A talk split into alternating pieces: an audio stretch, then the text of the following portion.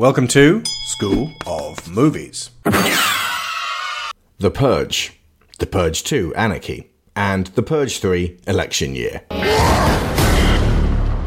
Tonight allows people a release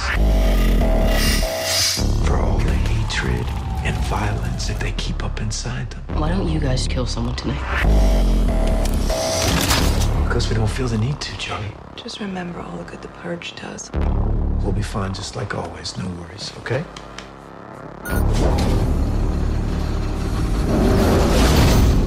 This is your emergency broadcast system announcing the commencement of the annual purge. At the siren, all emergency services will be suspended for 12 hours. Your government thanks you for your participation.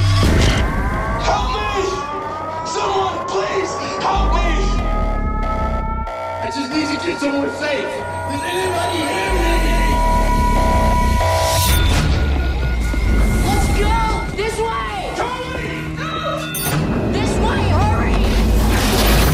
Why did you let him in our home? We have no idea who's after him.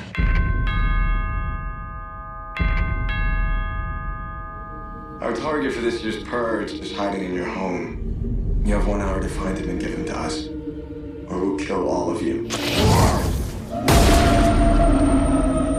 They can't get in here, right? They can't get into our home.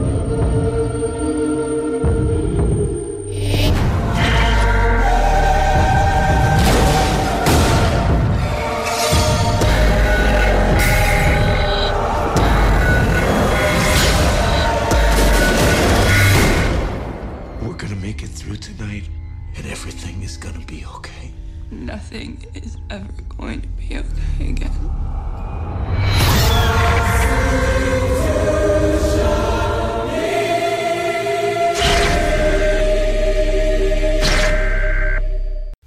Tonight, we're talking about the first three Purge films. I would say the Purge trilogy, and considering the way the third one ends, it would be a pretty clean close.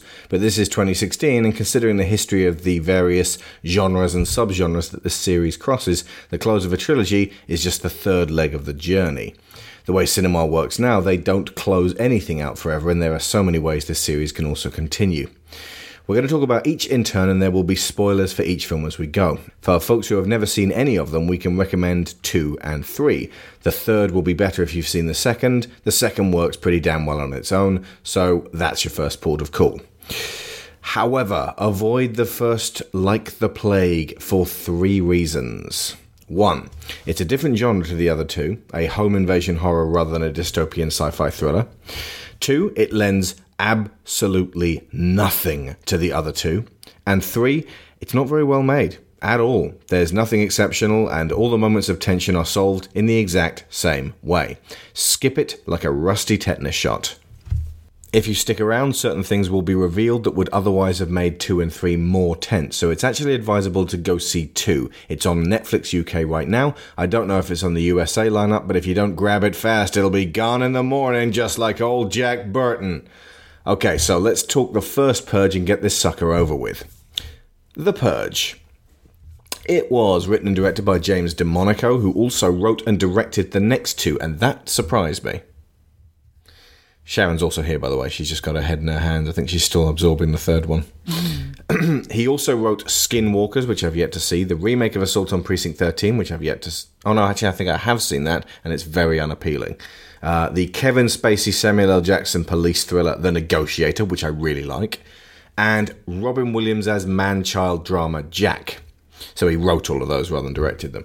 It was produced by Blumhouse and Platinum Dunes. Blumhouse have basically been behind most of the jump scare ghost stories of the past five, ten years. And Platinum Dunes uh, is Michael Bay's company, which uh, is behind most of the crappy remakes of uh, you know 80s, 70s horror classics. The original Purge cost 3 million and made 89 million, and it is sitting currently at 37% on Rotten Tomatoes, which means that roughly 1 in 3 people liked it, which is actually higher than I would imagine. I've never heard anyone say it's any good. So, who are these 1 in 3 people?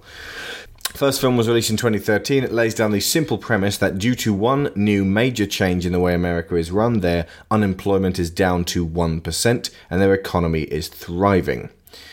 That one change, though, is rather drastic. Every year on March 21st at sundown, The Purge begins, a 12 hour period that lasts until dawn and in which all emergency services are suspended and all crimes, including murder, are legal.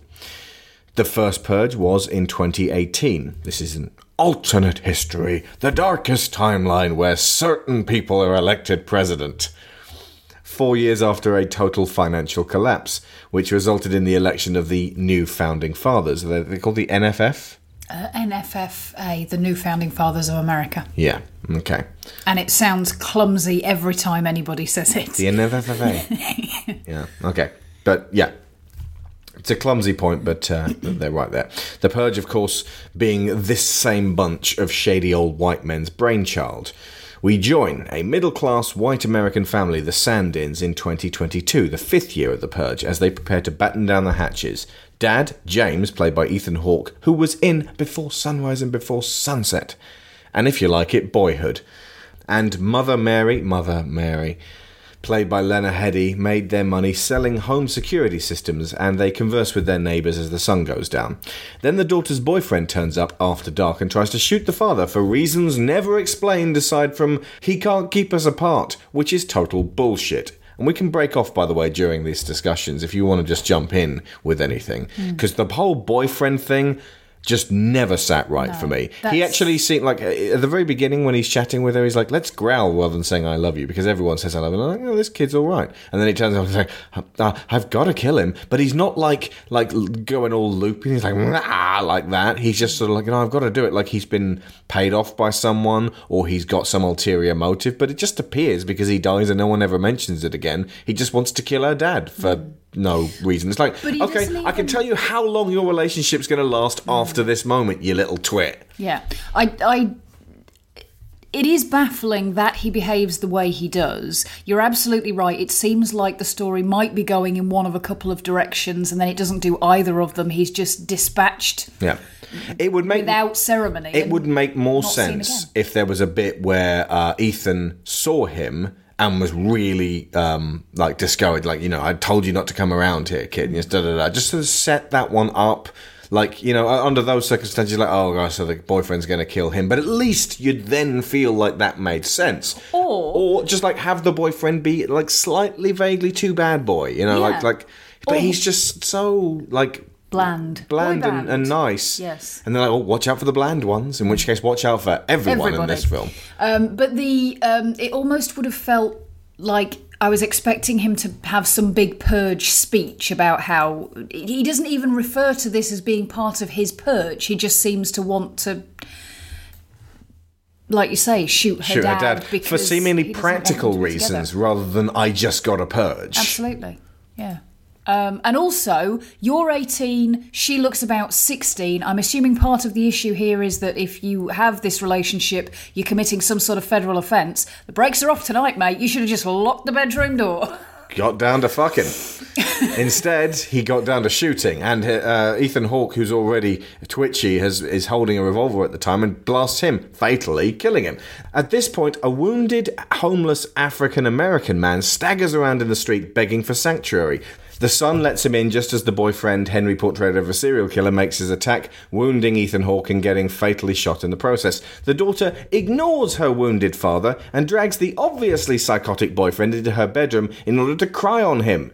In the confusion, and because they're all a bunch of white, pampered middle class fucks with zero social conscience who make their money from the purge, nobody speaks to the homeless man whose name is Dwayne Bishop. Around about this point, you can rationally stop caring about three quarters of this family, but press on, the plot is apparently happening. A bunch of masked preppies show up and hang around on the front porch, gloating about their interrupted purge, which was Dwayne. He apparently killed one of their number in his escape, and they want what's legally theirs, which is to kill him if they choose. The lead hood, who I'll call Chastasius because they don't bother with names in this film, or the next film, I might add, at an 80 minute running time, there isn't the need apparently for names. But speaking of which, like it's over so quickly. This film, they're like they're in such a desperate rush to get this film over. Hmm. What they forgot to really do was ratchet up the tension. It's it just sort of all lacking a middle happens. Oh yeah, it's lacking development. Hmm. A point where the characters' values are called into question. Truly, although they a point where characterization happens. Anyway, Chastasia sneers about their backup team arriving soon to help them break into their house and kill everyone unless Dwayne is delivered to them to murder. Now, I'll mention at this point, Chastasius should have been masked the whole time. He takes it off straight away and he's just this smirking white kid, which isn't scary at all. He's just this sort of please let us in. We're gonna kill you all if you don't. Like that. And it's like, he wouldn't be scary in the mask, but I get that it would be like taking a stab at internet anonymity. But the moment he takes off the mask, it's like, you preppy little fuck.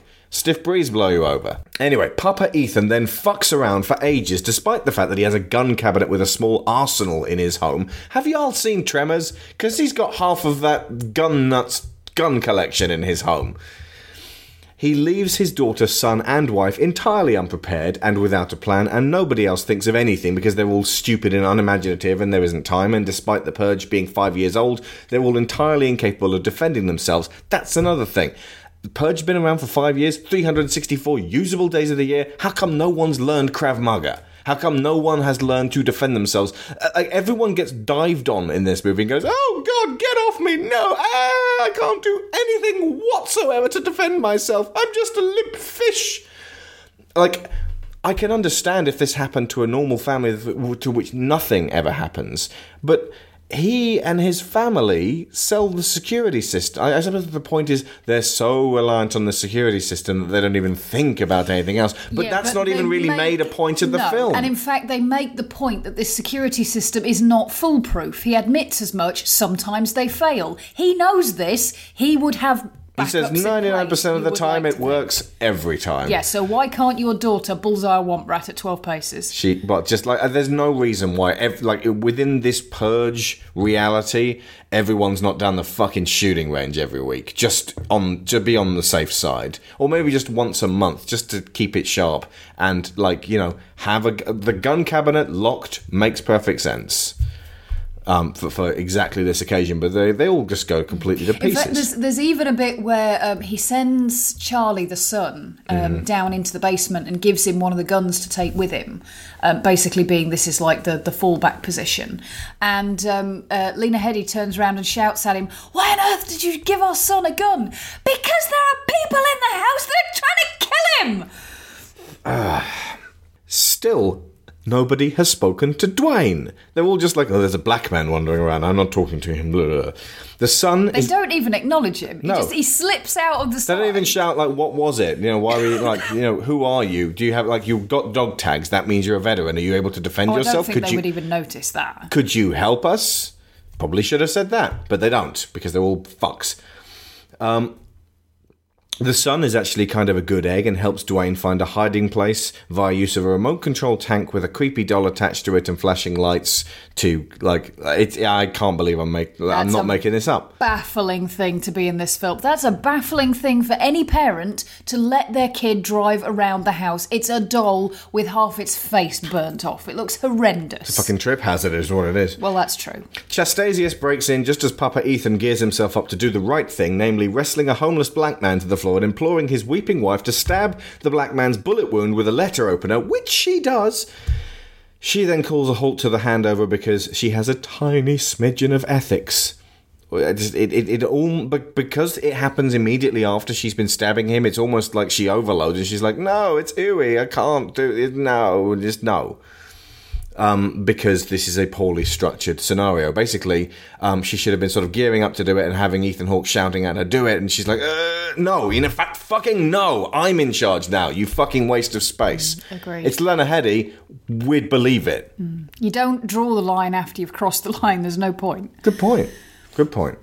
Um, the Purgers wander around the house openly, devoid of personality, and four scenes of attack occur on various family members, each one solved by them squealing like a pig and flailing about uselessly, and someone else showing up behind the attacker and shooting them, like fucking clockwork. It's like the first one, oh my god, get off me, and then someone turns up, bang, bang, bang, and then the, their attacker is dead. And then the next time, oh my god, get off me, someone turns up, bang, bang, bang, and they're dead. And it's just, it's, it's a different person each time with the gun, and it's a mm. different scenario each But time, but it's just the the same, same fucking. And- you're into a trouble, now you're out of trouble. They could almost, almost, I'm not saying they could, but they could almost have got away with it if there had been other scenes in between where situations were resolved in different ways, but there isn't. It is literally every time there's a situation where it looks like somebody isn't going to be able to get out of it, somebody else turns up behind and shoots the attacker in the head. Every time, and nothing to break up that sequence. Then their neighbours appear. It suddenly it goes up a level, and then they shoot the preppy kids in the back. In that, like several of those scenarios are the neighbours, uh, including Chastasius, who has managed to stab Papa Ethan. So I mean, there's a point where like he stabs Papa Ethan, and he's like, "Oh my god, no!" And like they are nose to nose, and like it, I, I, I would imagine that being stabbed is the most painful thing ever. But if you know that the stabby is then going immediately upstairs to violate and kill the rest of your family, wouldn't you at least try to do something? Like even weakly reaching up to try to get like something. And then he staggers around the house. He's fine. He's he's just walking around. He's he's you know okay. He's not exactly fine, but he's still alive after Chastasius. There's a line in three that made me think of exactly this scene. hmm Anyway, the neighbours, however, despite the fact that they've just saved them, want to purge this whole family because they are hmm, annoying and smug and made their money for their large house selling security systems to middle class people like their neighbours. That is literally the reason given. Oh, you rub this big house in our face. The neighbours come from a fucking palace over the road. What the fuck are you talking about? Also, it's patently obvious from the very beginning. Your neighbours don't like you. Clearly, they're going to try and kill you before the end of this movie. You can see it coming. It's not in any way disguised, really. This is based on a premise uh, of uh, the. Str- I want to say the Strangers.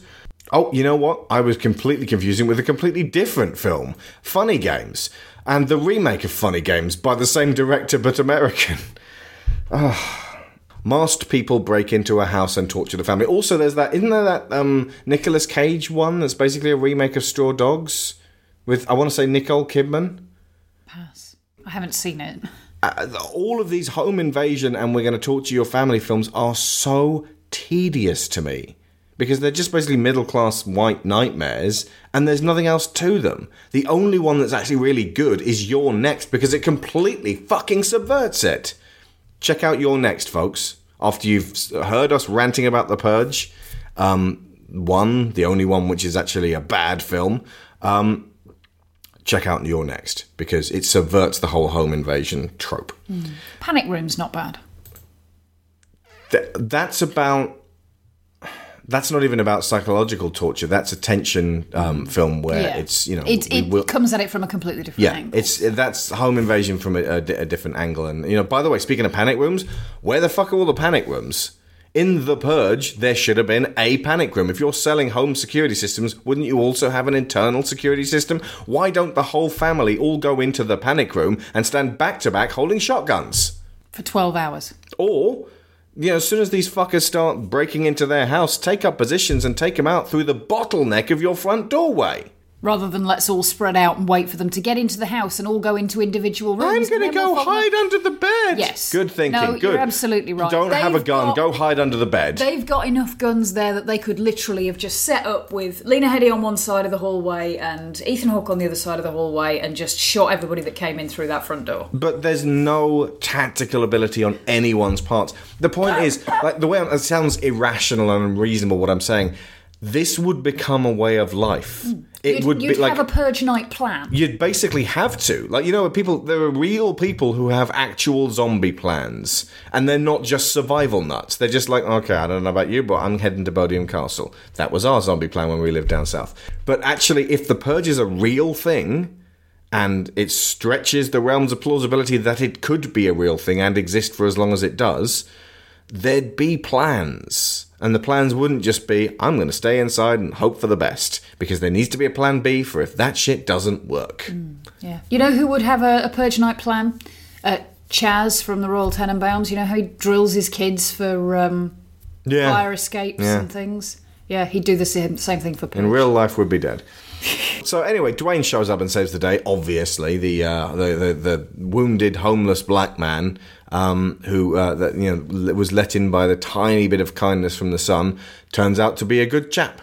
Of course he does, and how dare you not fucking speak to him, you pathetic waste of space. Um, anyway, Mama Lena, who has found that begging her friends for their lives, oh please don't, didn't do much good.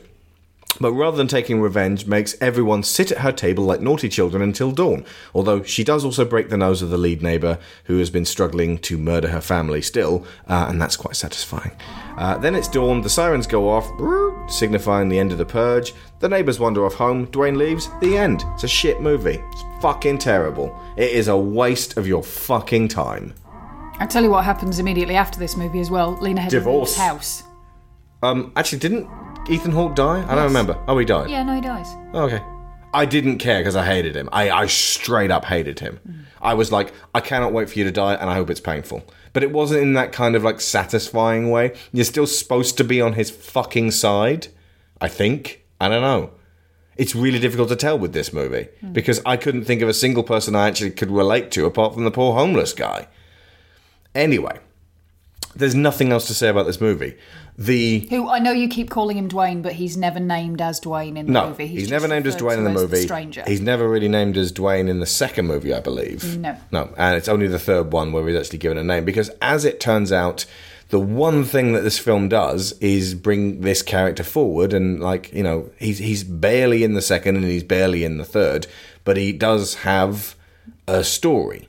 So if you're like a, a if you've seen the first two and you're kind of curious about his character, you can go back and watch the first one. It's inexpensive on DVD um, if you want, but I can just tell you right now that you already know the story. There's fast nothing. through, fast forward through all the bits that he's not in. There's nothing to this film apart from uh, the synopsis we just gave you with slight uh, um, annotations from our perspective on this. There's no artfulness, there's no detail. But The, the, the symbolism is so basic and, and like stick block, stick block. You know, rich white suburban people are creepy, preppies are all up to no good, fuck them. Uh, and It's- I mean, that we should probably be slightly less mean and uh, alienating to uh, homeless black people. It sets up um, the uh, the premise of the purge, but in a very basic way. the, the one thing that has always pissed me off about the, these, even though I, you know, I we'll talk about what we thought about the second and third shortly. Um, but the one thing that's always wound me up is I don't get why. I don't get why this would work the way they think it works. For as I long as it get- goes on. Yeah, I don't get why they would come up with the idea in the first place. I, I, I mean, I get that there's this underlying thing that they're using the purge to eliminate the poor, but there's easier ways. It seems like um, one of the first things that would, would affect uh, the country immediately after the first purge is a mass fucking exodus as every American with a sound mind basically Leaves. gets on a plane if they can and leaves. It would have to be like they never address this, but they would have to be like the rest of the world says, no, you can't come here. I, I have to admit, though, I did have in the back of my mind that while America has all this going on, we're dealing with children of men, so we've got our own shit going on. The Reaper's been purging us Hmm. instead. So yeah, some questions. One, what the fuck is the neighbor's problem? How did they afford their equally large houses? The whole Yeah. premise of the film kind of like it hangs on the idea that just accept the purge, and then the escalation of the film hangs on the premise that the neighbours resent them and want to kill them because they're smug, and that they, it's something to do with. it, well, as I say, it's something to do with. It is explained away way too easily as, oh, you were always rubbing it in our face. Not one of those houses is afforded with money that is that is uh, achieved in a proportional manner to the amount of work that those mm, people absolutely. do. Absolutely. And also- everybody who's like upper middle class does less work than the amount of money that they actually get, mm. and that's fine. But this film hates them. Yeah. But the the um, the thing about what the the reason they're pissed off with them because of this house, it's not the house because as you say, they all live in houses which are very similar. It's the fact that they've just built a massive extension on their house, and they're like, well, you got the money to pay for that extension by selling us all Purge Night security systems, which doesn't make any sense because the flip side of that is they sold you Purge Night security system, Which you could afford, and Which, you're A, safer. you could afford, and B, you're potentially not going to die, only potentially because we now know that they're only 99% reliable. Um, but Who you else? don't know that.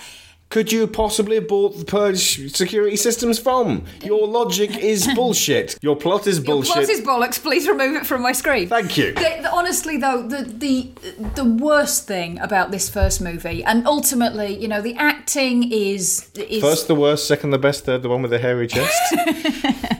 the, the acting is is relatively competent. I mean, ultimately, it's Lena Headey and Ethan Hawke. They, I would say, they do the best they can with what they've got. They No, don't. they don't. They phone it They in. fucking don't. But the the thing that really really got me about this is there is absolutely no explanation of motivation for anybody. There's barely even names for most of them. Indeed. Um, and that I felt was what it was really, really lacking. You can't set up a premise like this and then not give any of your characters reasons for why they're engaging in it the way they are. Okay, other questions. Is online crime illegal? The this is frightening, by the way. If you check out Newt Gingrich, when he was recently on the news saying, look, you know, you look out there and crime's going up, it's wild, people aren't safe on the streets, and the newscaster presents him with statistics and says, actually, if you look at it, since 1996, crime has gone exponentially down. Street crime has gone down. People, the streets are now safer than they've ever been. And Newt sort of waves his hand and goes, ah, you know. I think I'm going to believe what the average American feels. You're going to believe a feeling? And it, she, she says, no, no, no, wait, because this is actually proven statistics. And he goes, I don't care about liberal statistics. And she goes, nah, the FBI. This is not a bunch of liberals throwing, like, pulling statistics out of their asses. This is actually a non biased third party who fucking know what they're talking about. Violent crime is down. The economy is down ticking the, up. it is not down in the biggest cities. Violent crime murder rate is down. Then It how come? is Then how come it's up in Chicago, up in Baltimore, and There up in are Washington? pockets where cer- certainly we your, have nas- not tackled your national murder capital, your third, your, your third biggest city. But violent crime across the country is down. The average American, I will bet you this morning, does not think crime is down, does not think they are safer. But it is. We are safer, and it is down. No, that's your view. Those are Yeah, I, just, I just told no. I- are the I- national but what I said, facts, but what I said is also no. What I said is also a fact. No, it isn't. No, it isn't. It's only a fact that that's a feeling people have. This is a graph of the violent crime rate. It's not a fucking Rorschach test. You can't infer anything you like from it.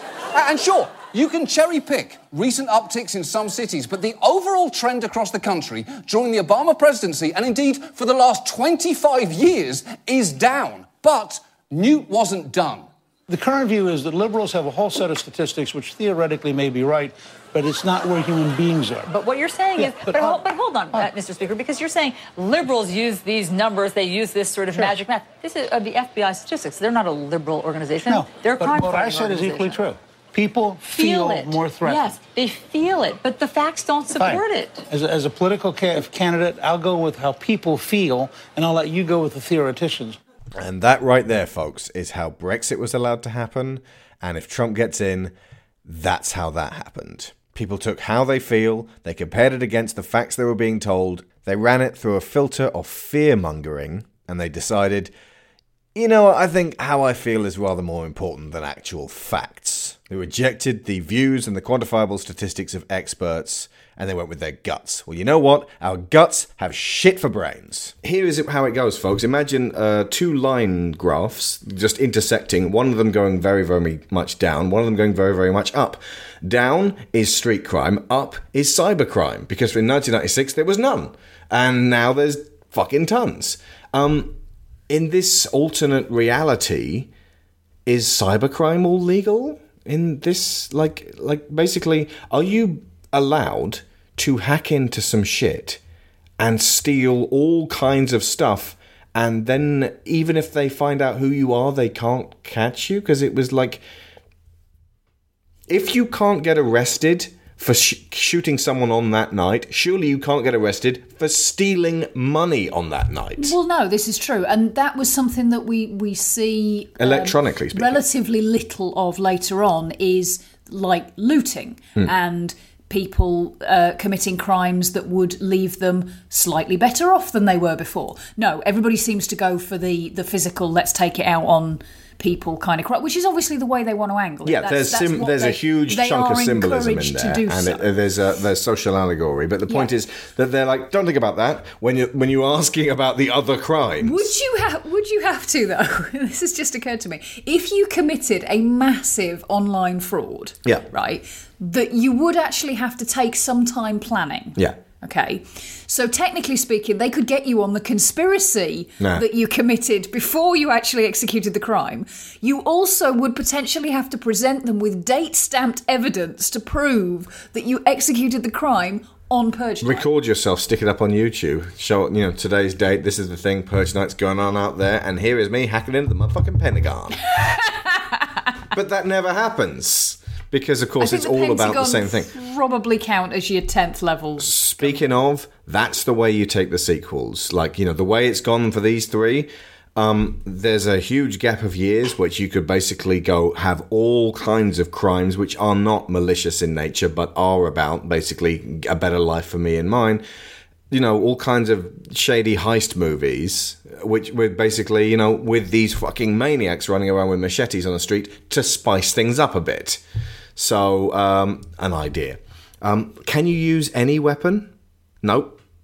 And I know this already. Apparently, you're not allowed to use rocket launchers, bazookas, grenades, or anything more destructive. Although clearly, a helicopter gunship with a fucking minigun is fine in the third one.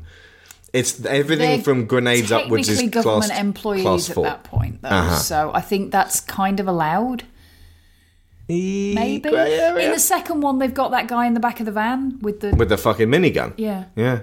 Maybe miniguns are class three. It's just basically as like a, a heavy machine gun with a bit Well, of I extra always oomph. I always assume that when they say class four, they mean like class four explosives. Yes. Which are like, I mean, a, a really, really top end firework is a class four explosive. Okay. I, that's basically to prevent acts of absolute terrorism, which are then unpunishable. Yeah, don't blow up the White House. Yeah. But again, that's some shit that you can deal with. This whole, like, you know, how come mur- murder is uh, absolutely fine, but I'm not allowed to commit my act of terrorism? Also, by the way, if you're trying to commit an act of terrorism on Purge Night, there's a kind of a, like, there's you get drowned out get by everything else that happens. yeah. Like, no, wait, I was doing this thing over here. Are you not terrified? Yes, we are, but of Oh, we've everything. been terrified already. I'm fucking terrified of my neighbours. you guys don't even live next door to me, No. which again, stuff you could handle in later films with a steady hand, for God's Mm. sake. Jesus. And Michael Bay is on this shit. Yeah, that's another thing. Michael Bay, with his sort of ba- like you know, effectively hero worshipping the military and the government that enables that military to flourish. He's kind of shooting his own benefactors. I don't know. My my conclusion was he's a better producer than he is a director.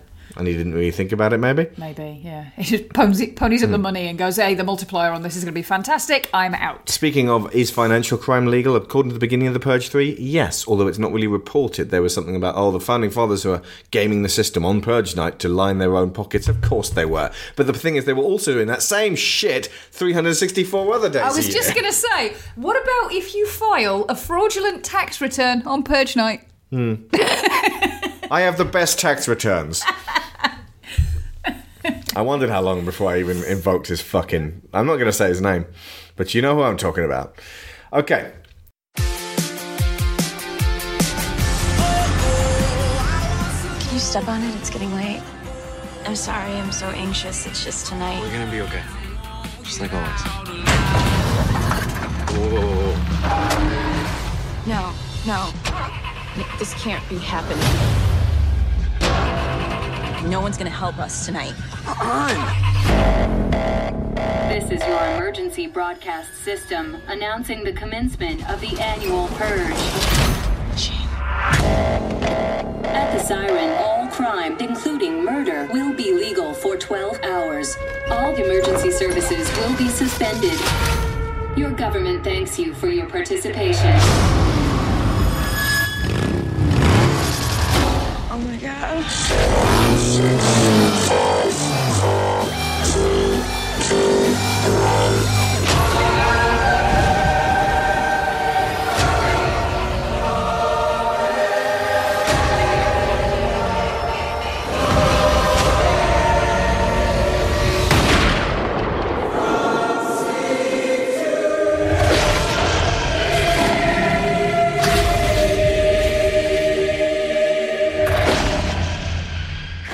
Remember all the good the purge does. Let's move on to far greener pastures. The Purge 2 Anarchy, released in 2014. It cost $11 million and made $111 million. Currently sitting at 56% on Rotten Tomatoes. These are good metrics since you need to make four times what you what it cost, mm. ten times what it cost. That's pretty good. Mm, especially when it costs next to nothing in the first place. That's that's basically what Hollywood wants. They want AAA blockbusters that cost a lot and make a fuck ton, and they want really really cheap horror movies that cost very little and make a fuck ton for a really really cheap horror movie. What they end up with, unfortunately, far too often is AAA blockbusters that make B movie amounts of money back. Uh, when I say B movie, I mean. Uh, okay, let's not use the term B movie because that's what these films have become. Non tentpole movies. Okay, should we say A movies rather than AAA? Gotcha. So basically, um, th- but there's no real space anymore for blockbusters that aren't aspiring to be the motherfucking Avengers. Everyone wants that sweet, sweet Avengers dollar, uh, unless you've got the. I mean, there were bits of um, this of uh, election year which reminded me of Winter Soldier, and that's saying something for me. The fact that Frank Grillo was in it probably helped. Anyway, a year after the first film in 2023, dusk is falling and the militant anti purge resistance movement is beginning its fight back against the purge the only way they know how by purging. Now, I'm going to read the Wikipedia article with some additions of my own here to be precise. To, I've taken out as much as I can of the, of the stuff which is unimportant, but also it'll help us remember this film because we saw it a few weeks ago on Netflix. Um, so, in Los Angeles, a working class waitress, Eva Sanchez, returns home to her daughter Kelly and her terminally ill father Rico, who also despises the new founding fathers. Rico slips out to a waiting limousine, leaving a note for his family, revealing that he has sold himself as a purge offering in exchange for $100,000 to be paid to his family the next day. Now, this is one of the most chilling aspects of this second film. Um, it cuts to sort of this horrible white you know, upper class American family, all standing in a praying circle and smiling and wearing crisp clothes and saying, you know, uh, you know, we're going to cleanse ourselves of this, and then it sort of cuts back, and this poor, you know, old dad is sitting in a chair, and they're like, right, machetes at the ready, folks, and then you're like, wow, it's Trump and his family. Because they look exactly like those motherfuckers. And that is exactly what the super rich would do. They would not want to go out into the street and deal with the crazies. They would hire someone to come to their house and blithely offer themselves up for sacrifice. Because it's they- easier to do that than just kidnap someone and be possibly held responsible for that if it's outside of purge hours, for hmm. example. Because if you really want someone there on the night, you can't be doing it during the day because that's all kinds of illegal. So it's it, he's got to he or she would have to have arranged to come there of their own accord because you don't want to be running around sweating and getting your nice blazer and your badge all you know covered in blood. Hmm. Ugh, it's it, it is chilling and depressing. Yes. Well, no, I was just wondering why they. I would they even at all? Would some people who were wealthy just go, you know what, I don't want anything to do with this? I would imagine so. What's your point? Because we only seem to focus on the people who are purging or being purged.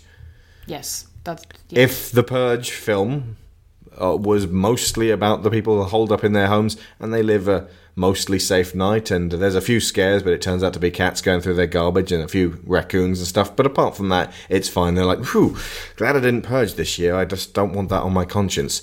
That as it transpires, is actually the underlying background of America. Most of America actually did exactly that. They don't take to the streets. They don't go fucking people up and chopping their heads off and shooting them. They just hide. Because why would you? If, like, the people who go out are absolutely manifestly clearly unhinged. What makes me wonder is that they're so unhinged, how the fuck do they go back to being quote unquote normal the next day. After you've purged, how do you go back to your job at the bank? How do you go back to your ski resort or whatever and go, oh, wasn't, wasn't it so good this year? We purged, da da da. Some people who are sociopathic enough to be able to do that and go, we got away with it too, yeah. But there would be so much fucking trauma. You know, that that woman who uh, in Purge Three, who uh, uh, um, this is just a side thing, who you know she's by the side of her dead husband, going, "Oh God, I killed him! Oh God!" Like she's traumatized for life because she basically killed him because she wanted to feel the she had been told it makes you feel good, you feel cleansed afterwards, and it didn't make me feel good afterwards. Well, of course it didn't. And psychotherapists would be making a sorry, killing the other 364 days a year. The amount of trauma from people who go through, like, eh, basically, a good chunk of the country would be suffering from PTSD. Everybody who wasn't actively out in the street would be under the same conditions as people who are in war zones while bombs are going off around them. So the thing about the purge cutting welfare and um, medical care costs, nah. Because here's the thing, folks. Here is the actual message of the purge. Um, the founding fathers want to trim off the bottom layer of the American population. They get rid of the homeless because the homeless haven't got anywhere to go on purge night, so they are the easiest to pick off, and no one's there to to miss them. Um, then they get rid of the, the lowest of the working class. Then they get rid of the slightly less low, and they've been trimming and trimming and trimming for um, six years now. And uh, basically, it's it's it's now at the this movie's sympathies clearly lie with the working class being fucked over by the rich. And uh, the whole thing is just one a, a great big scheme to decrease expenses of Medicare and uh, expenses of um, welfare, simply because the people who would have been claiming them don't exist anymore. Anyway, married couple Shane and Liz visit a grocery store only to be ambushed by a masked gang of bikers as they drive away to avoid them. The car breaks down. Uh, either way, there's there's a married couple. Meanwhile, an off duty Los Angeles Police Department Sergeant Leo Barnes, although his name is not mentioned in the movie, that's Frank Grillo, Crossbones in Captain America the Winter Soldier, plans to purge. I won't say what, why, but he's going out there to do something. He's sitting alone in his apartment, sort of gearing up, and he's, you know, goes out, gets into his, like, you know, dark car, and he's, he's, he's on a mission, but he's not going to be wandering around the streets with a machete. He has a specific agenda and he's basically the Punisher. And it made me wish that Frank Grillo actually hadn't been Crossbones, uh, Captain America Winter Soldier, although he's brilliant in that. It's only a very, very small role, and now thanks to Civil War, Crossbones ain't coming back. But the Punisher in Daredevil would have been very ably played by Frank Grillo, and I would have been magnetized to his performance. However, it's Shane from The Walking Dead. I don't like Shane. Don't like watching him. Didn't like him as the Punisher. Still haven't finished Daredevil. He's out and about, driving around. He has a specific intention. He's got to do it before um, sunup. The married couple uh, try to find a safe place, and uh, Eva and Kelly, the two, the um, mother and daughter. Uh, Rico is Eva's father and Kelly's grandfather. Okay. Well, Rico is now dead because the Trump family killed him. Eva and Kelly are attacked by the lecherous Superintendent Diego, whose relationship with Eva was once rejected in the past, but he is gunned down by a paramilitary platoon who capture the women to offer to their leader, Big Daddy, for his own personal purge. Okay, so Big Daddy is this just rich fuck who drives around in a truck with a minigun on it, and he's got this, like, um, squad of guys who go find him people to, to purge. Um, and Big Daddy's the one who's sort of like hounding and harassing people throughout the movie. Is that one of the government death squads that they talked about? Basically, it would appear so. That's okay. that's a bit for the end, but yeah. Sorry. Um, anyway, Frank Grillo, uh, Leo arrives and rescues um, the married couple and Eva and Callie after killing the troops and wounding Big Daddy. They navigate their way through the hostile streets and reach um, a friend of Eva's, I think, Tanya's flat. Then they learn there's no car, and Tanya's family take them in. And there's a bit of peace here. It's like they just sit around doing the the American thing of just not purging, not going outside. It's super dangerous. There's a lot of like good luck before like before sundown. It's also much very like good luck to each other. You know, uh, stay safe. Um, and there's this sort of you know like government warning and God be with us all, which always seems very disingenuous, but the kind of thing that would happen. Uh, uh, but yeah, so it, it all seems okay. But then um, Tanya's sister Lorraine proceeds to murder her for sleeping with her husband. She just comes out of the bedroom after a little bit of an argument, guns her down. And the group leave the family to their fate, only to be captured by a masked gang who take them to a theatre where. Uh, so basically, this death squad who's been sort of hounding them around uh, catch them, take them to a theatre where upper class purgers bid on them for human hunting. So, if you guys have seen the most dangerous game, not Highlight, the most dangerous game or um, Hard target. Hard Target. what a film. Um, so yeah, basically, if you if you're lucky enough to have seen Hard Target, you already know what this is going to be. And in fact, Hard Target's not a million miles off this. It's just that there's only one squad in Hard Target, and in the Purge, it's everybody. Or everybody on the streets, like what the one percent of fucking crazy people. Uh, hang on, you don't like it when I say crazy because it's an insult to people who are actually mentally affected. Same as we shouldn't call Trump crazy. Um, okay, very, very naturally violent people who want to murder. Like, what's a good word for that? Hmm. I don't People who just have to commit violence and just want to and love to commit violence, and they finally got the excuse. What what could we call these people? What is a a nice word to call it? I'm I'm staring, staving off calling using the term politically correct because I hate using the term politically correct. Pathologically aggressive? Pathologically aggressive will do. Although actually Frank Grillo used the term. I'm not, I'm not as PC as she is in uh, in Purge Three. So anyway, in the purging arena, Leo fights back, killing the hunters, which is very satisfying. Witnessing this, the host purger calls for backup. Security forces swarm the chamber and kill Shane. That's the uh, the husband of this married couple. Suddenly, the anti-purge group, led by Carmelo and the stranger from the first film, Dwayne Bishop, invade the arena. That's why he figures into this film. And then they kill more of the purging team. Liz chooses, that's the wife of the married couple, chooses to join the anti-purge group to avenge Shane's death by purging while the others leave. This is the thing. Like there, there is a huge gap in this second one, which is then uh, addressed in the third one. While the others leave, the sergeant Leo hijacks the host purger's car and threatens her before leaving. The sergeant Eva and Callie. Now this is where it comes to its emotional head. Drive because this is what Leo wanted to do all along. So basically, he's been protecting these two girls um, the, the mother and the daughter the whole ti whole night, and now he's finally going to do what he needed to do. He drives up to a suburban neighborhood and stops in at the home of Warren Grass. He has uh, found out his um, entry code, and so he gets in through the shutter. So it's kind of a reversal of the um, uh, original film, but only insofar as like if you know what happened in the original film, you go, oh, so it's kind of like that. But he's got a personal vendetta rather than just there's a bum in here that I got to kill. He reveals that Warren Grass killed his son on a completely non purge day whilst driving under the influence, but was acquitted on legal technicalities. Despite Callie begging him not to go in to seek his revenge, Leo ventures into the house. And there's a really tense bedroom scene where he basically sort of wakes him up, sticks a gun in his face. You know, look at me, look at me, look at this, this picture of my son. Now, Nicolas Cage would have fucking ruined this scene. Don't you think? Mhm. Imagine Nicolas Cage doing this Yes, scene, I- like I dribbling and screaming. to. It would be horrible.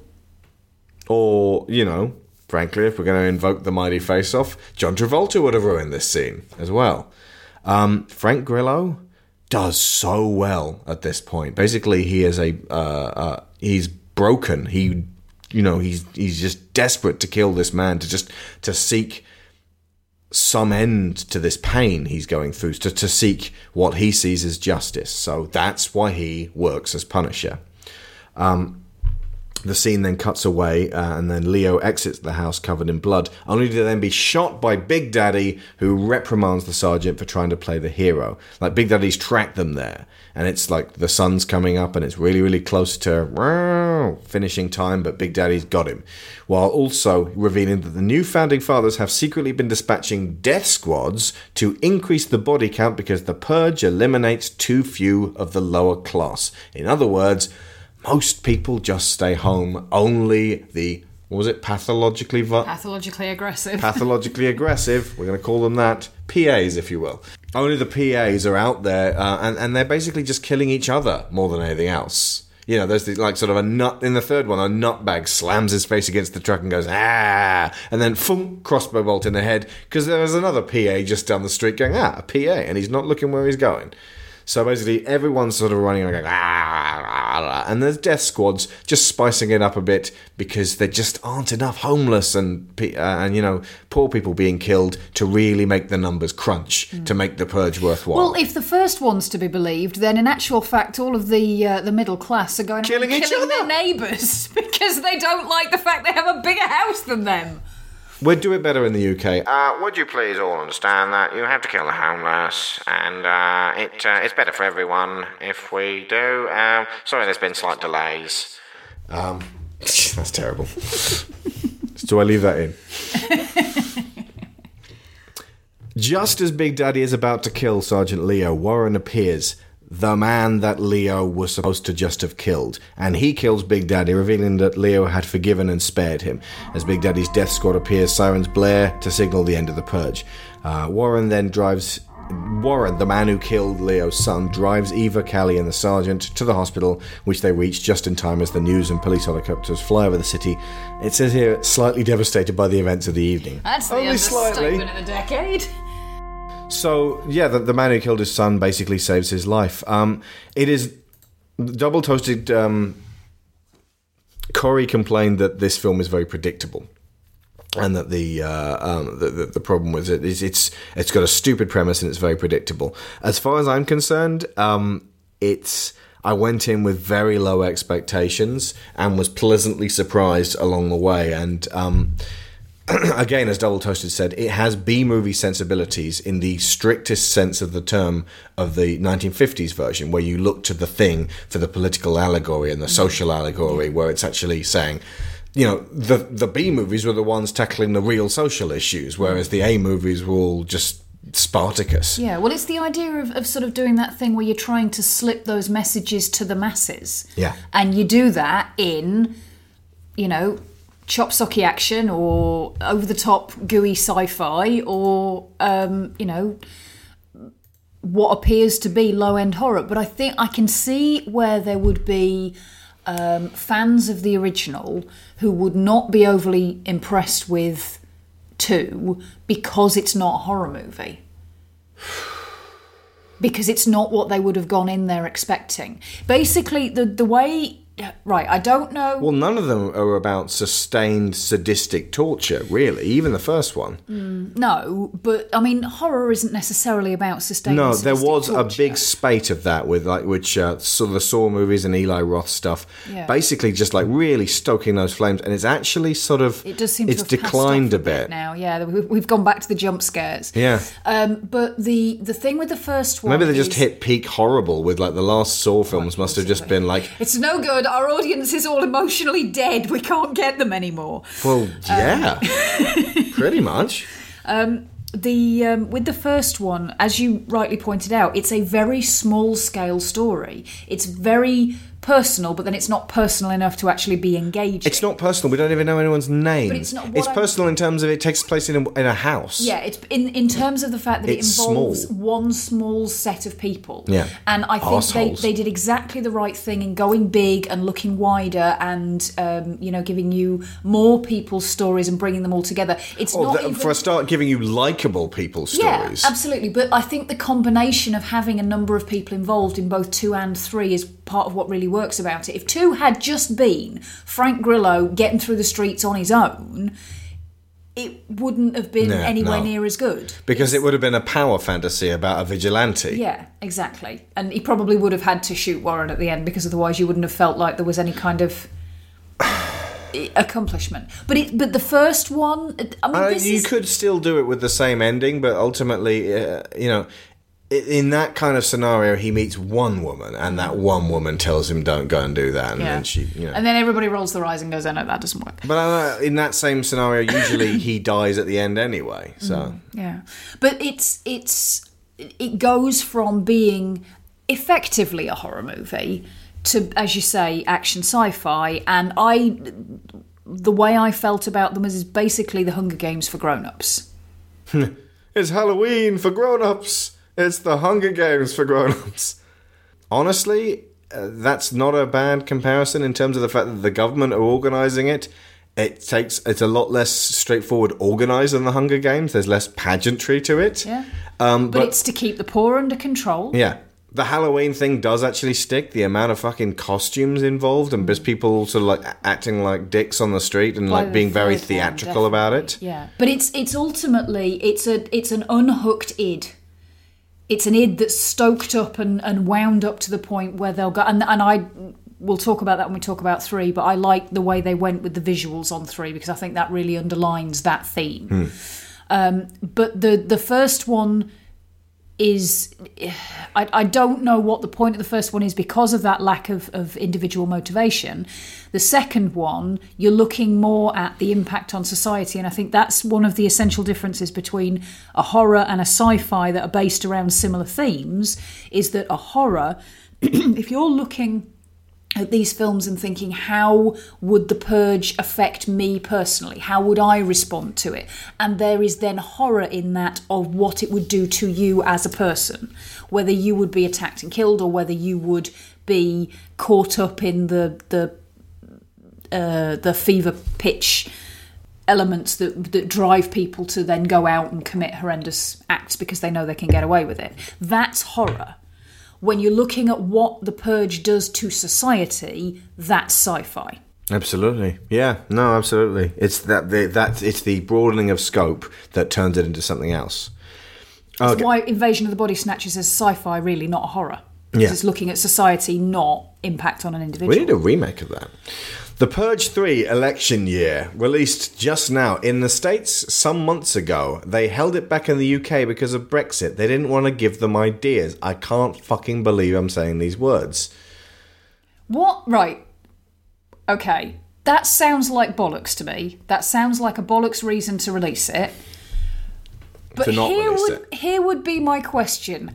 Are you afraid that if you release it before the referendum, everybody will vote for Brexit or that everybody will vote against Brexit? Or are you just scared that they're all going to take to the streets and start killing each other? Well, the only reason is the idea that they're, they're thinking that people who go and watch The Purge are people who would like to purge. Mm. Whereas I actually think it's the other way around. Yeah. I think it's people who are horrified and fascinated with the idea, um, but would definitely not be the pathologically violent aggressors.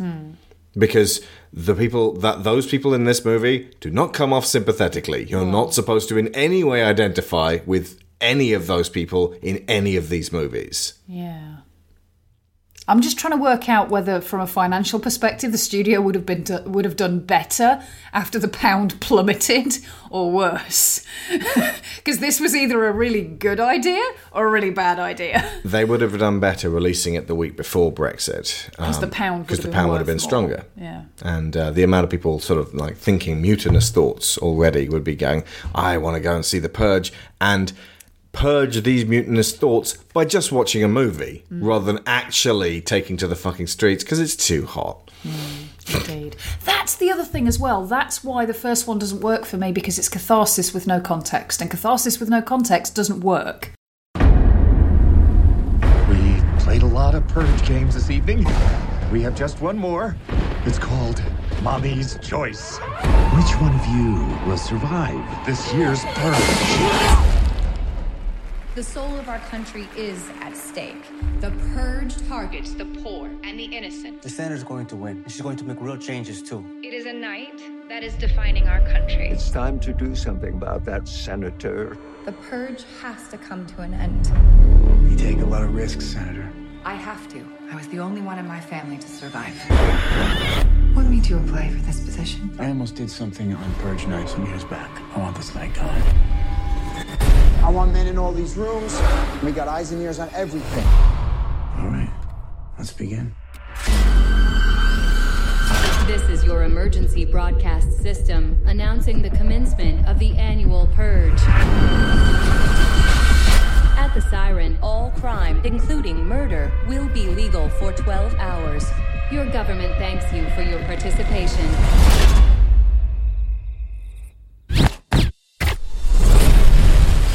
Someone betrayed us. This is not a drill.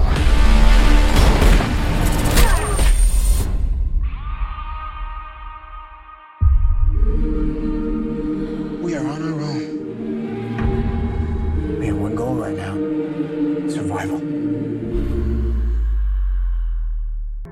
Blessed be America for letting us purge and cleanse our souls. Join me as we eliminate evil. Purge and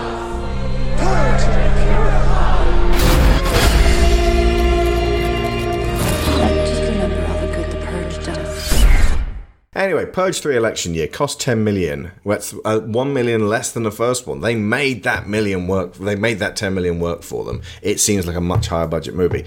Currently at 105 million and 54% on Rotten Tomatoes. So critically, uh, it, uh, it's ever so slightly worse than the second one. I actually think it's a better film. but, uh, you know, the second one's great. Yeah, I'm going to say great. Hmm. Second one's very good. And the third one's very good, but ever so slightly more very good.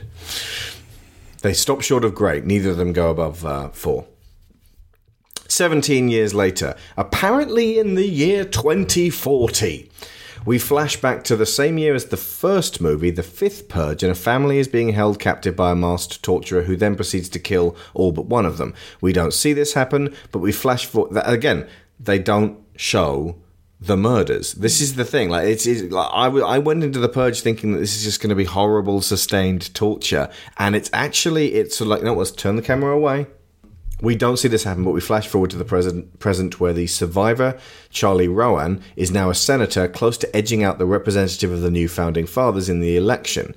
Her stance is to do away with the purge, so naturally the crusty old white men decide that the 23rd purge is the best time to covert assassinate her. Meanwhile, deli and convenience store owner Joe Dixon, that's Mykelti Williams, uh, Bubba in uh, Forrest Gump, his assistant Marcos Dali, and EMT Laney Rucker watch the debate while Joe and Laney believe that the senator doesn't have a chance. Marcos states that she would win and make more changes. So, um, I mean, to put it in perspective, uh, uh, Joe is African American and appears to be in his what fifties. Marcos is Mexican, and Laney appears to be African and American as well. So we're dealing with, you know, your basic working class America here. So these are the guys who are most victimized by the purge. On March 20th, the day before the purge, the NFFA revokes the purge rule that protects the ranking 10 government officials, appearing to attempt to regain public favour, but actually it's a front to kill the senator, Charlie Roan. Joe, Marcos, and Laney confront a teenage shoplifter named Kimmy, who, by the way, is the biggest overactor of the whole series. Like, she was like rolling her eyes and being super aggressive the whole time, and like, yeah, motherfucker. And like, you know, when she comes back, she is way worse. Mm. Also, that's another argument about the whole welfare thing as well. The, she when she comes back, she says she's already killed her mother and father that night. Did she? Yep. Now she seems like a pretty young person. I would put her at probably about maybe 14, 15. Mm-hmm. Um, what about the kids that do that? Because the state is going to have to look after them. No point. I suppose she could inherit whatever they. they No, no, no. I don't just mean in terms of money. They're going to have to be. Um, how do you how do you deal with that? You've got a seriously messed up person there, but you can't put them in any kind of crime establishment or juvenile detention centre Without accepting because that if they the did it on the is purge, fucked. exactly. I don't know, but she's Does relatively well off only because apply to voters? Do you have to be eighteen? she's relatively well off because she's wearing they're like her and her friend are wearing like Japanese schoolgirl outfits. And um, I would assume from the fact that it's a uniform that she goes to a relatively well-off school, and when they come back, they they've got like totally fucking blinged up Diamante rifles. Diamante. AK-47s. and their cars are all decked out with Christmas tree lights, which Yeah. look really awesome, actually. So don't worry about it. Kimmy's going to be all right. No, she's not. Either way, she and her friend are both attempting to steal candy bars, and they, so there's a, a tense confrontation. Like anyway, later, an enraged Joe discovers that his purge insurance rates have been raised beyond his affordability, prompting him to stake out and guard his store.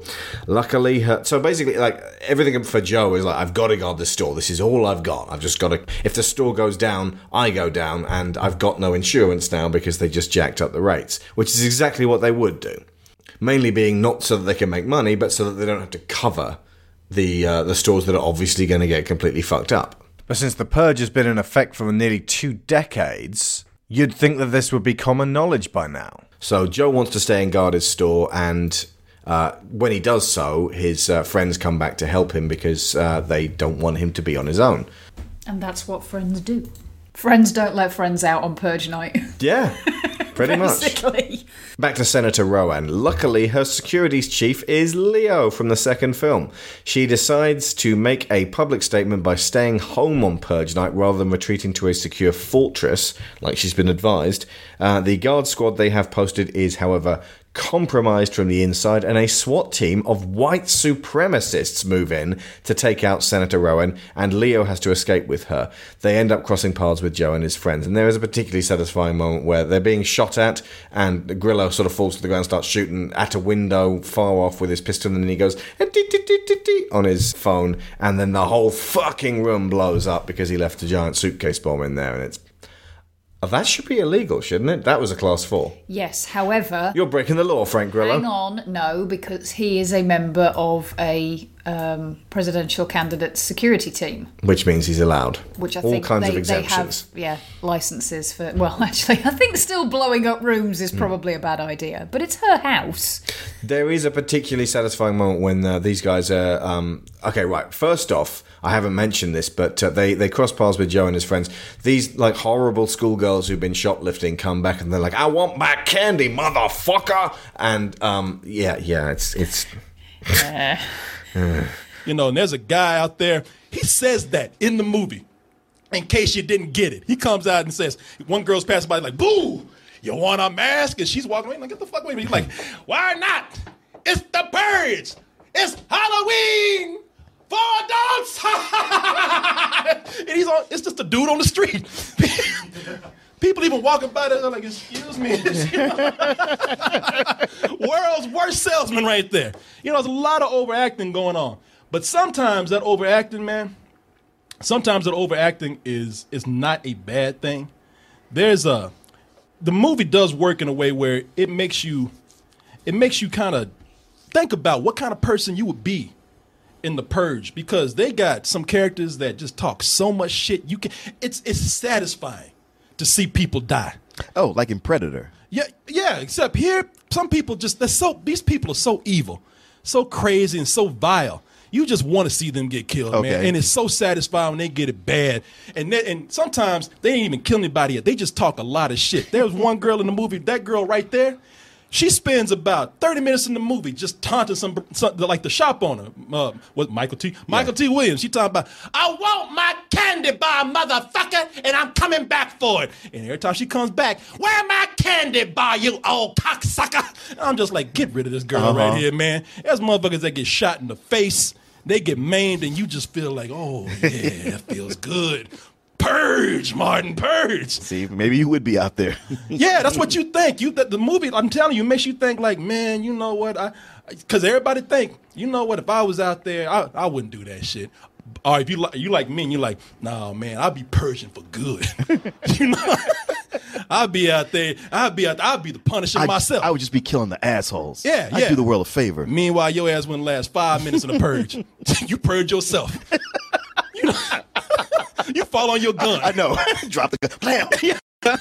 So, I mean, this is where you get all the iconography of, like, you know, um, girls in masks and very short skirts with um, stockings and suspenders, just sort of like, you know, skipping down the street, swinging their guns around. There is so much of that in the like. It's it's actually only about as much as there is in the Fast and Furious films in terms of It's but it's not sexualized. However, if you look at the way they're dancing, the way they're dressed, if you take away the guns, they're out on a hen night. That is basically how they look. yeah. And that's what I mean about it ramping up this idea of the id gone off the leash. Fucking nuts, yeah. Oh man, I'd say f- fucking nuts. No?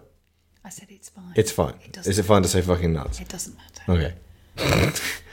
so yeah, these girls come back and they um they, there was a, a moment during the tent standoff over the candy bar that uh, they turned to uh, Laney and were like, "Whoa, you're that." Well, they they give her a name which is basically the Little Death, like because apparently on Purge Night she just fucked people up. And uh, then Laney comes back in to uh, save the day when they're about to sort of break into this store, you know, with, with buzz saws and their friends dressed as pigs. Lainey just sort of comes down the street, barreling down, just fucking runs everybody over in her EMT van.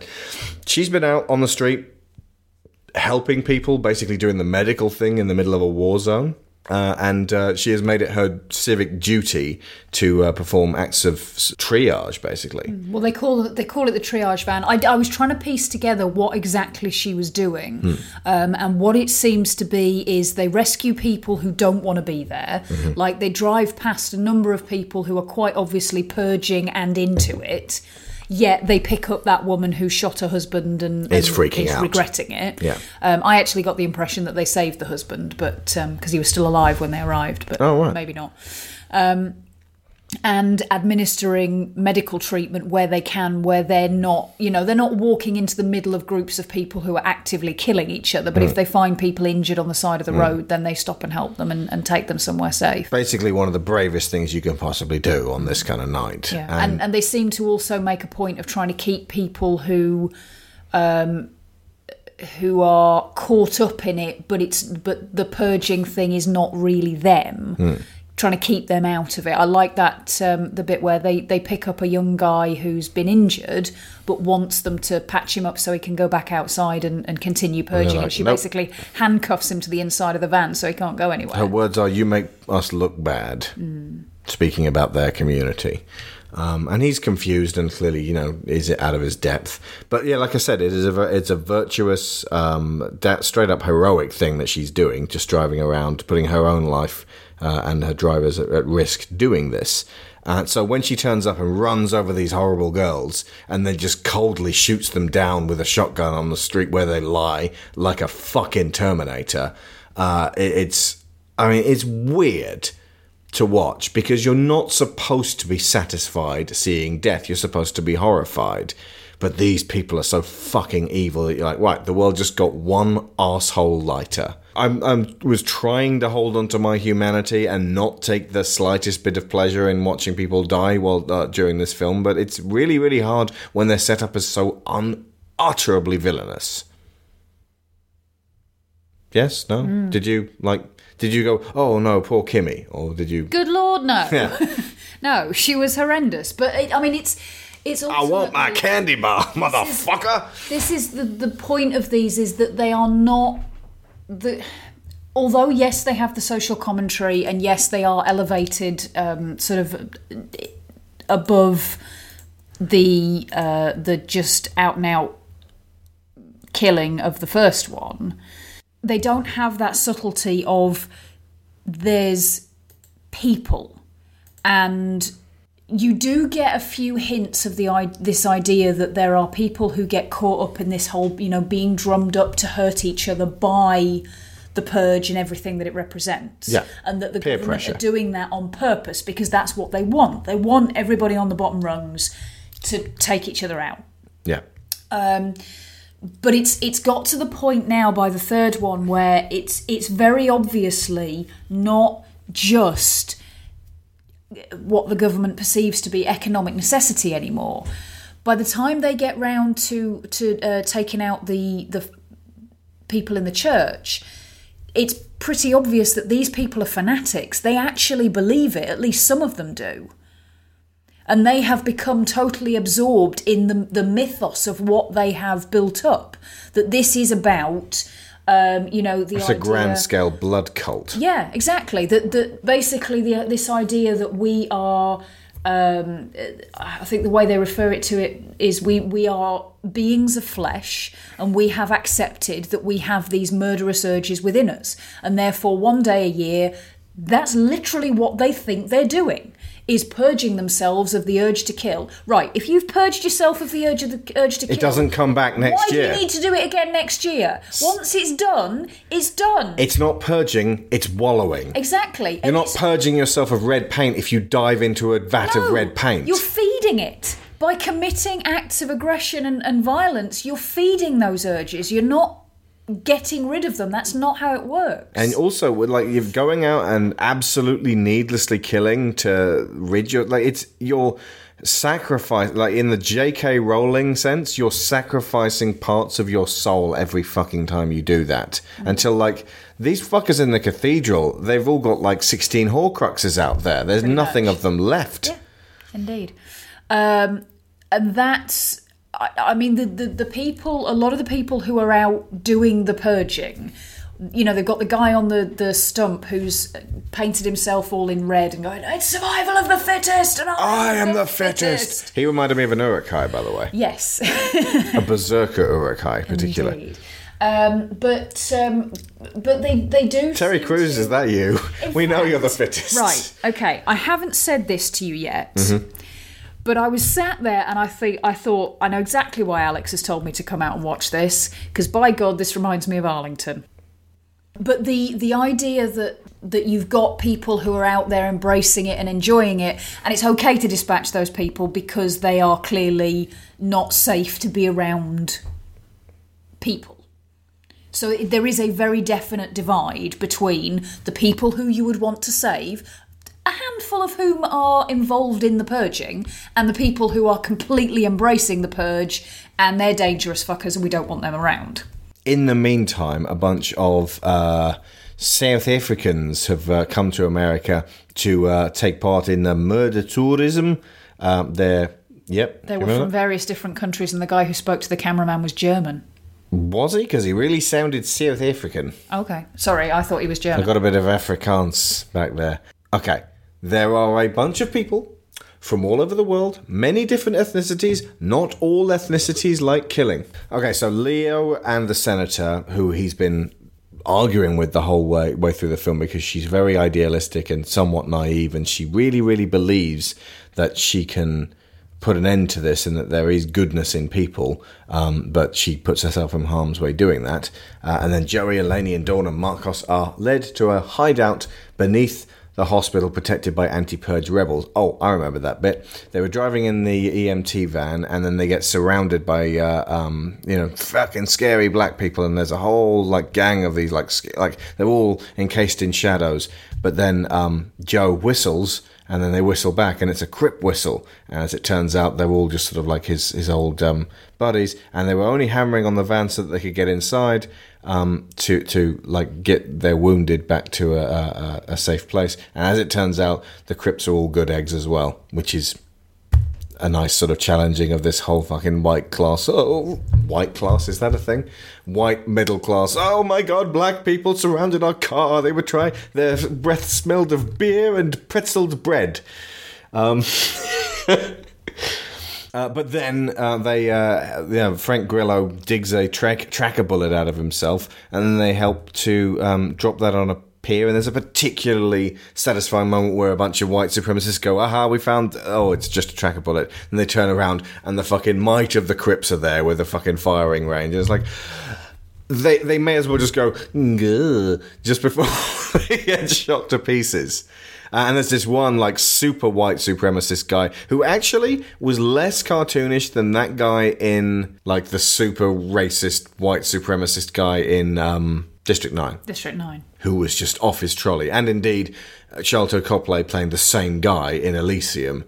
It, it would appear that uh, Neil Blomkamp has encountered this same guy over and over again. Hugh Jackman plays him in uh, the Robo Chappie. Uh, So yeah, I was actually kind of almost weirded out by the fact that this like super white supremacist guy covered in tattoos was actually just pretty grave and businesslike about the mm. whole thing. Well, they're mercs, aren't they? Then they're actually, although they've all got white power stitched Yeah. on the back of their jackets. It's just a weekend hobby for them. It's like you know, most of the time I'm just like focusing this. on what I've been told to do. yeah, this doesn't appear to be. So, in fact, He could have been a drooling. I just want to kill me some black people. yeah, but he has. He Or he'd probably say a much worse word. Of He course. has this line, and I it just completely threw me sideways. And it's when they've dropped off Hmm.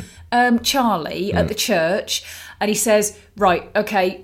Um, oh, they're, they're tying her up, and one of them is being a little bit over Yeah. enthusiastic. It's in his like we were paid to deliver, not gift wrap her. Yeah, right. Okay, let's go and find somewhere to sit this night out. And obviously, this is they, they don't want to be out on the streets. They're there because they've been paid to be. Of course not, because there's people dressed like Uruk-hai out there.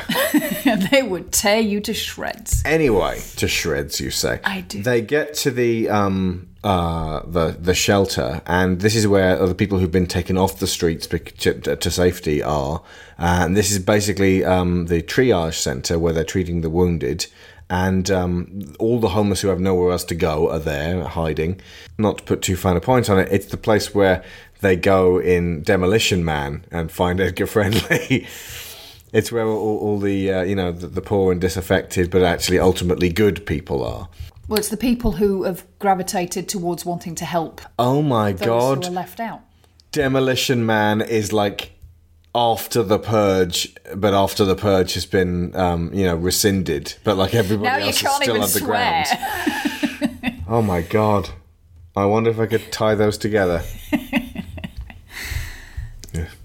I'm not entirely sure when they agreed. It's just introduced the three seashells. Anyway, um, they also meet the resistance there, and uh, Dwayne Bishop. Uh, that's the guy who was the the the the homeless black guy, the very first guy in the very first movie. He's there leading the resistance, and he's their leader, and they all you know um, want, want to follow him to in the anti-purge resistance. Um, uh, their plan tonight is actually to uh, to uh, perform a surgical strike on a cathedral, which uh, houses like a bunch of the NFFA, like the, the top dogs of the new founding fathers, all there, uh, specifically headed up by the uh, current presidential candidate going up against Roan, um, this nutbag evangelist uh, named uh, Minister Edwidge Owens uh, crazy gabbling purge supporter who has the more, more fanatical Americans dancing and gibbering to his tune. They actually even got in that kind of speaking in tongues thing later on in the movie, that kind of unsettling stuff. Um, however, Senator Roan tries to dissuade them from going in and, and trying to uh, assassinate him as she wants to win the election fair and square. And also, if he dies, he becomes a martyr to the cause of the purge. So they're actually going to end up hurting themselves in their in their desperation to end this. Mm. Also, the founding fathers would have another person that they can push to the front and and run against. But like most of the founding fathers were in that cathedral. Yeah, in all seriousness, the the idea should have been to just go in and kill absolutely fucking everyone there. Mm. Rather than just assassinate one man. Yeah, just massacre Who, them all. weirdly enough, by the end, looks to be the only guy who gets out of there alive. Yeah. Spoiler warning, but uh, no, no, no. I just mean in terms of you know, it's it's the reverse of what they'd originally planned. Yeah. Um, but that actually presented a really genuinely sort of troubling ethical equation because the idea is that, you know, if you let these fuckers continue, they're going to carry on cheating. They're going to carry on trying to assassinate um, Roan. They're going to carry on uh, gaming the system and encouraging the absolute worst in people. But it's the whole Charles Xavier thing of if we kill them, then we become just as bad as they are. But there doesn't appear to be any other, like an option C. There's no kind of, let's totally discredit him. There's no kind of, you know, why don't we just kneecap the fucker? Um, because then I suppose he'd be on TV going, look, they kneecapped me. Mwah.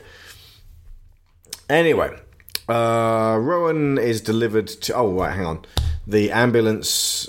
They are forced to flee as a death squad arrives, and the pair meet up again with the ambulance. However, the ambulance because they were going back to Joe's shop because he was going to try and defend it again. And uh, however, the ambulance is rammed by Danziger, the white supremacist Merc leader, and uh, Senator Roan is seized.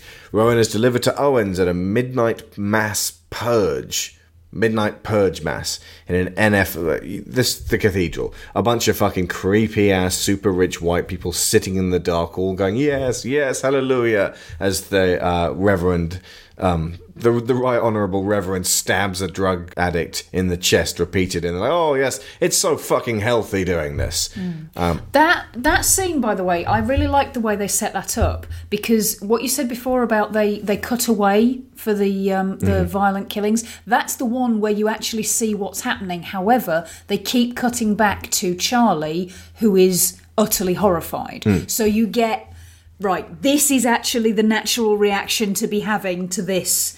The actual stabbing is relatively like you don't get to see like spurts of crimson gore, and they mostly seem to focus on the, the frenzied stabbing motions uh, from a slight distance, and then the um, the the priest himself afterwards, who's just like a broken, trembling, gibbering wreck. Just the the process of doing that has fucked him up.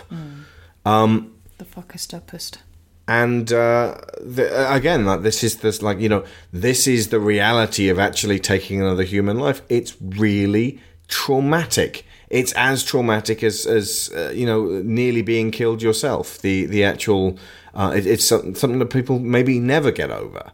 And if this is what America has become, and the amount of people who would be um, in need of serious therapy, America's already in need of serious therapy without the purge collectively. But with it, I don't even know how they managed to function the other 364 days of the year. The only explanation is that most of them are just at home hoping that things don't bust down their door. And from the sounds of it, they don't. Anyway, so um, the uh, the Warren's prepares to slit the senator's throat, and uh, the uh, the resistance invades the cathedral, and there's a huge fucking gunfight, and all of the bodyguards and Frank Grillo's there, and there's loads of people getting shot, and then they all go down into the uh, uh, the bottom of the crypt uh, once the senator is uh, freed, and um, they- they've they've got her uh, her opponent there, the, the guy that who cannot be martyred, and so she warns um, Bishop. She warns Dwayne Bishop. This is the again the homeless guy from the first film. Don't kill him. If you kill him, then it, you know we're no better than they are. We have to win this by not doing what they do because ultimately we get absorbed by this. And I can't argue against that. I, I, see no way round it uh, ultimately other than letting the fucker live. Because ultimately, politically and socially speaking, to deal with one's problems by killing them is deeply troubling. For a number of reasons. It does make me wonder as well what the punishments are, whether they're more severe for crimes the other 364 uh, days of the year. Because the idea being, you know, if you rob a liquor store, do you have the exact, exact same penalty, or do the penalties get a lot harsher now? Because it's like, look, you had your night to rob the liquor store and you didn't take it, so we're going to send you to jail for God knows how long. Because the amount of people in jail would take so much taxpayers' money that all of that welfare is nullified. Uh, if that's if you're sending everyone to jail. If you're executing everybody, they're going to be killing so many poor people morning, noon, and night. You don't even need the purge. And effectively, if that was the case, then it it becomes like you're treating everybody like kids who has to go to bed at a particular set time and not eat any sweets for most of the year, but then on your birthday, go nuts, you can stay up all night and eat as much ice cream as you want. Yeah. Like I said, it gone rampant. Yeah. But I mean, like I said, there's, there's a lot of logistical stuff about how America is run, which obviously never gets answered in these incredibly focused um, films. Again, could be explored later in films where they really look at an, another aspect of it. This was the scene, by the way, that really made me glad I'd seen the first one. it. hmm Purely because it introduces uh, Dwayne originally, Mhm. and it the the bit where Charlie's talking to him through the door, and obviously you don't see his, you only see her, you don't see his process of of coming to this conclusion until he Mhm. opens the door and lets Owens out. But because I knew that his history with the purge goes that far back, and that he has had this horrend- that horrendous experience um, because of these people who are, are pushing this as a, a way to sustain the country. It made that argument between the two of them, although, yes, on one level it's the political debate, it's also the personal. They've both been through something awful um, because of the purge. And she's, sh it almost seems like she's appealing to him on that basis. That you've been through something try and be better than that.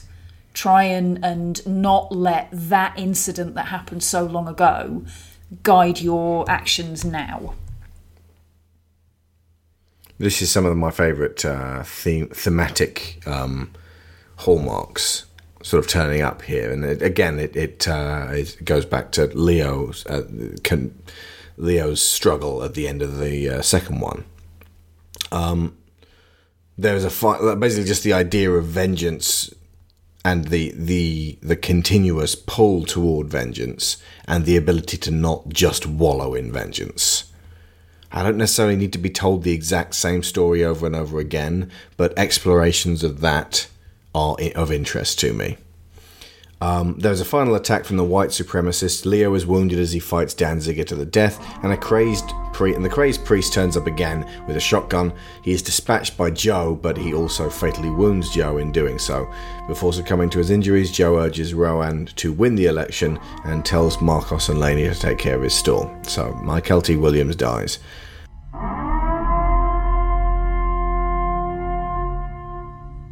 On May 26th, two months after the purge, Roan wins the presidency in a landslide. She takes Florida, which is, of course, the swing state. Uh, while Barnes continues, I think um, she's told that uh, he, she's got to get the old people, the, the, the elders, you know, who are all in Florida. You know, you get the approval of them, and that, that really swings the deal. Um, it shouldn't be that fucking delicate. But now we're talking about the uh, the, the precariousness of American politics. It should not. It should not be. I, I suppose the. Mm, she said, uh, was it in this that she basically says we have, we should be having these? No, it was Hillary. Hillary was saying uh, regarding the, um, you know, having bringing back the old Republican Party and the actual Republicans who stood for something and weren't just nut jobs. Uh, or just like you know awful businessmen just constantly serving their own aims and just saying exactly what people wanted to hear and drumming up the absolute worst in people. We should have the debate. We should continuously have the debate. The pendulum should be swinging back and forth between conservatism and liberalism so that it doesn't swing too hard into one of them say to create a weak swinging to extremes in, exactly. in either direction. a weak system. But, ultimately the the alt right and their extreme like it just that's just whack job shit which isn't conducive to debate of any kind No, it's not. And and this, I have to admit, this bit with the with the map where they're doing the election count, Mm. this was the. I was like, hang on, there's a lot more blue than I'm, norm- I'm used to seeing on Right, these maps. Two things about this. First off, the way that map was laid out made it look like it was really close, and they actually talk about this earlier in the film that it is. It, it's like she gets this one state and it's going to swing it in her direction. Yeah. Right. If it's that close, and secondly, if she's been elected senator to her, Someone says that she wins by a place, landslide. if it was that close and she needed like one state was going to swing it, that's not exactly a landslide. But Yeah. maybe he meant it was a landslide in Florida. That would be fair enough. Um, but my point being, if it's that close. There should be an anti purge candidate standing every time. There is clearly just less than half the country. You look at how many states are blue versus how many states are red. Yeah. Lots of people in America don't want the purge. Why is she the first anti purge candidate that stood in 23 years? That doesn't make the goddamn sense. I will show you 22 graves in Arlington Cemetery. well, possibly so. Also, the other thing, they say at the beginning, she's running as an independent. That map's blue and red. Her states should not have been blue. She's not a Democrat. Ah, that's unheard of as well. Anyway, so um, Leo Barnes continues his service as her chief of security and is later presumably promoted to head of Roan's secret service. Marcos and Laney, that's, that's inference. Um, Marcos and Laney renovate the store and continue to run it in Joe's honor while they watch the news of Roan's victory and another report indicating that outlawing the purge has become Roan's top priority. As the film ends with Marcos looking at an American flag hanging outside the store, the news report states that many NFFA supporters have reacted to the election results with violent protests in the streets. Now, my prediction is that Trump's going to lose and there's going to be violent protests in the streets. So this film's going to be oddly prescient. I hope I'm wrong. If you go, ah, you know, you weren't right at all, I will go, I am so happy to not be right. Because if I'm wrong, either Trump loses and there's very little repercussions of any kind of social disobedience, which he will actively encourage in a thinly veiled, oh, we should probably fuck this place up. And then when they ask him, he goes, I was just being sarcastic. Or We should have a purge. What, Donald? Sorry, I was what? just being sarcastic. I just saw that film. It's, it's uh, there's a lot of sense in that film. Uh, or um, he's gonna fucking win, and there's gonna be this kind of shit. okay, so Talking points on this film. Why isn't it 2024? This is the first thing that struck me when I started reading the notes, because everything about this suggests that it takes place a year after the second film. It takes place 17 years after the second film. That don't make no goddamn sense. Dwayne Bishop was already a veteran in the first movie. He should be a, at least 40 years old by now and doesn't look it. He's th- the actor is 31.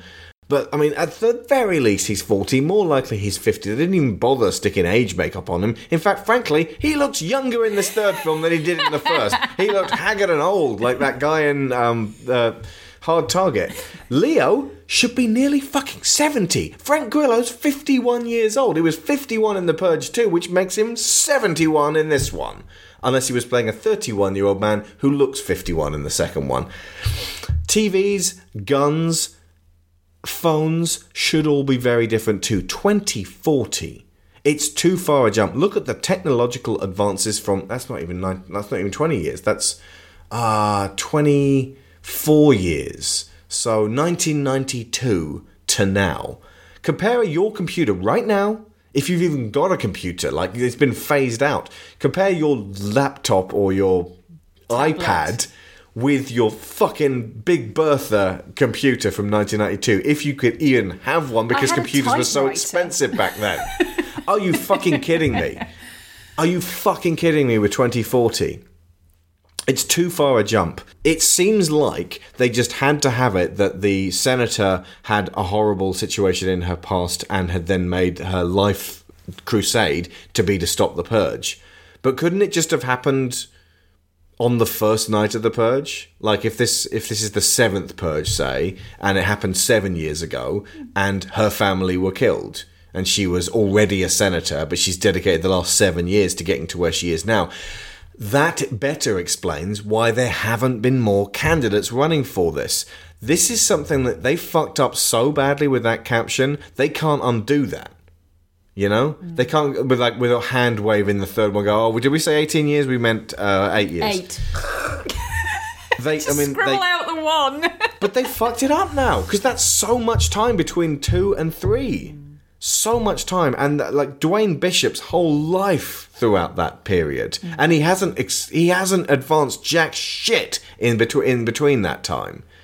It makes so much more sense that it goes over three years and that's it. Mm. Like every year, time you get a new purge, it's a new year, or maybe two years each time. Eighteen years is a redonkulous jump. You were absolutely right about the technology as well. That didn't occur to me in the slightest. But if their economy's booming, yeah, technology is going to advance. If their economy's stagnating, I can imagine that their phones look about the same, if not a little bit worse than the phones we have now. Mm. But, But like I said, it all looks like now. got children and men. Everything's going Yeah, backwards. everything's going stagnant and the mm. world's decaying. But In which case, people are definitely standing up and going, hang on a minute, the purge clearly doesn't work. where are all the holograms? Where are all the holograms? the other thing is that 18 years like means if if the country has only just come around to voting this, that's a hell of a long time mm. for a lot of people. You know, like sure, this would be more like like the first year, the second year, the third year. By the fourth year, you can imagine the American public getting cheesed off enough to vote a different direction in the election. Uh, whoever runs on, I'm going to get rid of the purge, they're going to win no matter what. Like maybe eight years at the outside. You go further than eight years, you are going into the realm of loopy space fantasy, no longer sci-fi. And you've also potentially, if it's 18 years, um, in fact, it's 23 years in all, isn't it, since Yeah, they introduced it? 'cause it was so five years you've after, Got, so, yeah. so she's got voters to win over. Yeah.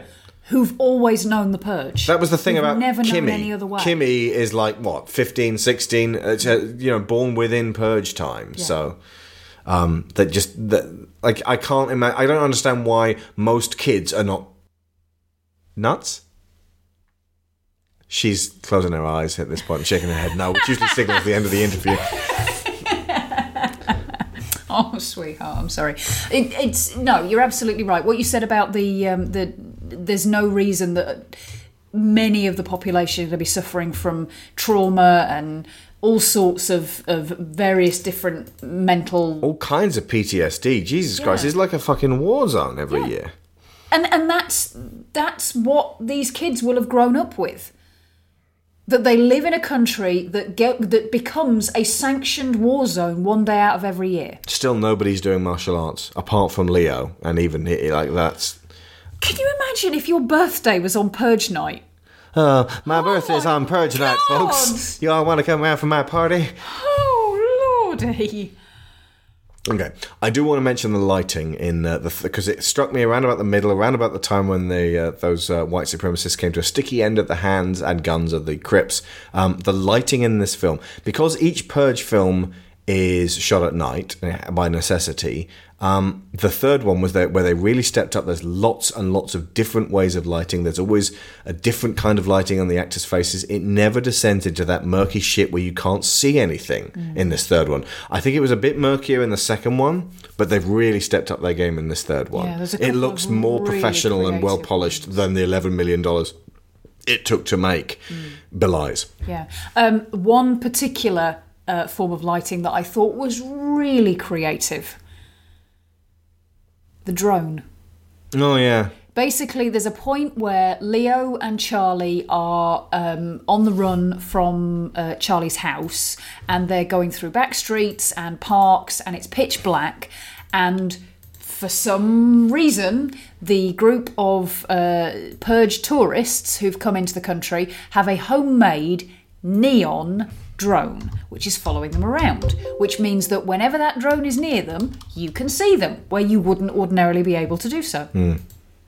That's there's no reason for that drone to be in fact that's the only piece of, of um, advanced technology that's in the thing And it looks about level with us right now. We've got drones that are a bit like that. Mm. That that the tech thing is a big problem. yeah Because if we had um like we were still using fucking cassette decks now since 1992 and we were told that the economy was booming, I'd have some fucking questions. The murder tourism thing was another like it, it there are questions about the rest of the world. Like, Amer- the, the the murder tourists come to America, dress up like Abraham Lincoln and Uncle Sam and the Statue of Liberty, and like we love America. It is the best country. Now we are going to kill you. Ah ha ha. Blah. Um, and it's like basically being attacked by these uh, American Euro trash. Um, like kind of like the the how possibly how Americans see outside. I don't know. I'm, I'm not entirely certain how that works but the thing is it, aren't there restrict I, I could be completely wrong on this so please correct me if anybody knows the, the facts on this but aren't there restrictions on basically um, going on holiday to amsterdam in order to get high Um, yeah, no, we're dabbling in stuff we don't understand okay, here. well that's fair enough but it, it just in terms of law, aren't there restrictions on purges? It yeah, just yeah, but that's They don't I mean. tend to it have just, them. It seems to me like the the um, the rest of the countries of the world will basically say to people, right, we know America has this purge day. Hmm. You ain't going to America on that day. That's not happening. Because we don't want you, who is clearly not a healthy person, Oh, if you want point, to travel yeah. all the way around the world to kill people. Yeah. we their own countries would forbid it because Yeah. they don't want that as a, an ideology. Absolutely. And there's never any suggestion that any other country apart from America is doing this purge. Mm, The hot look at it. Very specifically, it's framed as a patriotic American act. Mm. The over and over again, the NFFA are. I mean, it's, you just squish those Fs together and it's an R. That's the NRA. Those are the guys who have the actual real life senators uh, and representatives in their pockets uh, with hefty campaign contributions. But I would also assume that they've also got. I don't like conspiracy theories, but the NRA have way too much fucking power. And when it when it comes down to gun control discussions, the moment there's a fucking shooting, we have the discussion again. And it's like, is this one going to be enough? And then the NRA dig their fucking heels in and go, no, it's our constitutional right. Again and again and again. And it gets pushed out again and again and again. And that is just the okay. The fact that they have the balls to say, "Don't politicize this." People are dead. How dare you politicize this? Right. Stop politicizing all that money you keep giving to candidates. Then. That Alex Jones motherfucker on. I know already, by the way, that certain listeners who uh, like my political ranting on uh, that one episode of uh, What's Up with Alex are going to enjoy me doing this liberal rant. But Alex Jones, the nutbag, uh, like he's practically a shock jock uh, operating off of YouTube, actually had the temerity to say that nobody died at Sandy Hook and those children were all paid short actors. Uh, going back to Wolfgang W. Halbig, one of the top school safety experts in the country, who just looked at this and says the whole school's a cutout. It's completely staged, and you add all the other evidence to it. It's really overwhelming. How did they think they'd get away with something this big, this brazen, uh, this obvious? And I think it's been a bloody nose to them. And I saw national polls where a large group of people don't believe it. Uh, videos all over the web with tens of millions of views a piece in some cases, showing the evidence it's a hoax. Uh, I mean, I I think this teaches them not to, not to stage stuff. Wow. How are you still on the air? Wow. You appalling creature. Anyway, um in England, watching the whole gun debate cycle go round and round and round every time there's a shooting, which is far too fucking often, we we are now very aware of the pattern, and we're kind of depressed by the fact that in England we have no guns and there's a lot less gun crime. In Australia, they had a lot of guns, then they dealt with the guns directly, and there was a lot less gun crime as a result. It is a straightforward one to one. Fewer guns in fewer hands equals fewer unnecessary deaths, if there's such a thing as a necessary death. Hmm. It, it's so obvious and so clear and so manifestly linking one to one that to debate against it is pure. I mean, it's it's not even madness. It's arguing Black's white. black is white because if everybody else finds out that black is black, you're out of a huge amount of money that you're uh, used to, to to getting, and you're. I, I, don't get. I, but the NRA are, are tied up in with the, all of the fucking firearms companies that make an enormous amount. Previously, I went to Australia, where I learned that in 1996 their government enacted sweeping gun control laws. The result reduced gun violence and zero mass shootings. So, are there any lessons for America here? Virginia gun advocate Philip Van Cleave has a clear answer. We're not Australia. It's a very different culture. Different people, different everything. Right, there's no similarity with Australia. Australia is a former British colony with a wild frontier that was tamed by brave men who also wiped out almost an entire indigenous population. And we are not similar to that. Right? Right. Right, because unlike Australia, we Americans know when the guns are taken away, tyranny inevitably follows. The founding fathers knew that governments tend to grow uh, beyond their means. In, in America, we're stepping in the direction of a police state. Is that really happening, Philip, or is that some kind of crazy paranoia? Uh, we have police, they're now wearing ninja suits, if you will. I mean, you don't even know they're police necessarily. They got the, the black masks on and everything. So it really isn't crazy paranoia. You're justifiably frightened about ninja police. Yeah, ninja police, yes. Yeah, ninja police. Yes. The Second Amendment, you know, is, is sacrosanct. You hold up this sign whenever I make a suggestion that you think is infringing upon your Second Amendment rights, okay? Okay. Assault weapons ban. Boom, there it is. Increased background checks. Really? Yes. Just for just for background checks. We don't do background checks for the First Amendment. Okay, so let's just try this one. Okay. Nice and easy. Sure. A mandatory one hour waiting period if you buy a gun. Why? Why a mandatory? are you kidding okay, me? Unless I could see a reason. No, I can't think of anything that I support because at the end of the day, none of it works. Exactly. Gun control does not work. What if, hypothetically speaking, what if gun control could work? Which obviously it can't, so we know that it won't, so that's not a problem. But what if it could due to that time that it did? Okay, when when was that? Australia. I guess if we're going to go to Planet X and say it's not the United States, it's some some other planet, different people, different everything. I don't know. Yeah, you know, it, it, but in the real world with human beings, it's not going to work, and we, gun control isn't going to work. It was around about the period that guns became less necessary in the American home, uh, and it became more about um, them being used as a leisure accessory. Then the gun uh, manufacturers started pushing towards it being more of your constitutional right. Less about self defense, more about you have a right, more about you should have this. And they kept pushing and pushing to the point where now, decades later, nearly a hundred years later, they introduced guns to the cities where they were previously, you know, guns were associated with crime, which became glamorized, and it became you want this gun. Mm. There's a certain level of fetishization and f- associating the the gun itself with the the natural right of freedom, which very few other countries actually do. Mm. Well, I mean, it's you talk about the the lack of, of guns in England, and it's it's not even as if we don't have them, but the regulation that goes with it is so tight Hmm. That it it limits the ability to to act on that kind of, of impulse. You can have shotguns and, and hunting weapons in this country, but, But they they've have got to to be, locked licensed, up, and you have to licensed, keep them numbered. They up. need to basically know that you're not You used to be able to have handguns in this country, but there was an incident where they went, you know what, it's not worth it. No. It's not worth handguns being allowed if this is something that happens. Once again- And so they were banned. Watching the argument of it's important that we have the AK 47 for hunting, it's, it's like, no, obviously it's not. Will, I don't know whose quote this is, but you will never convince a man to understand something if his income depends on his not understanding it. Bingo, yeah.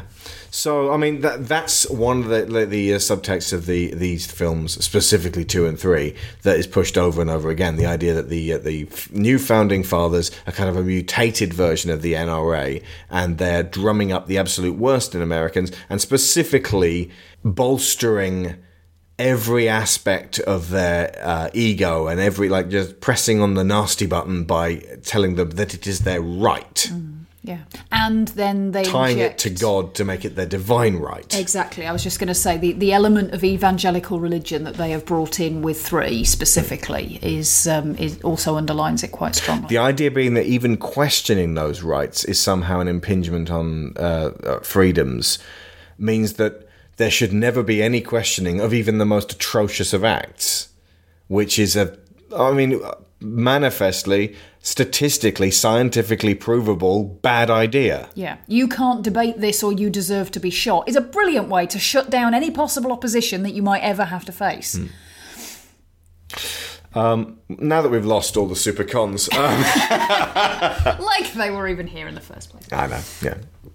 Uh, but yeah, the expansion out uh, over the series has been extremely um, fascinating to watch. The uh, you know it's it's it started with I mean we we didn't see the first one until last night, but watching two it was like ah knowing what I know about the first one, this is actually not at all like that, and that's It was very much not what I was expecting. yeah.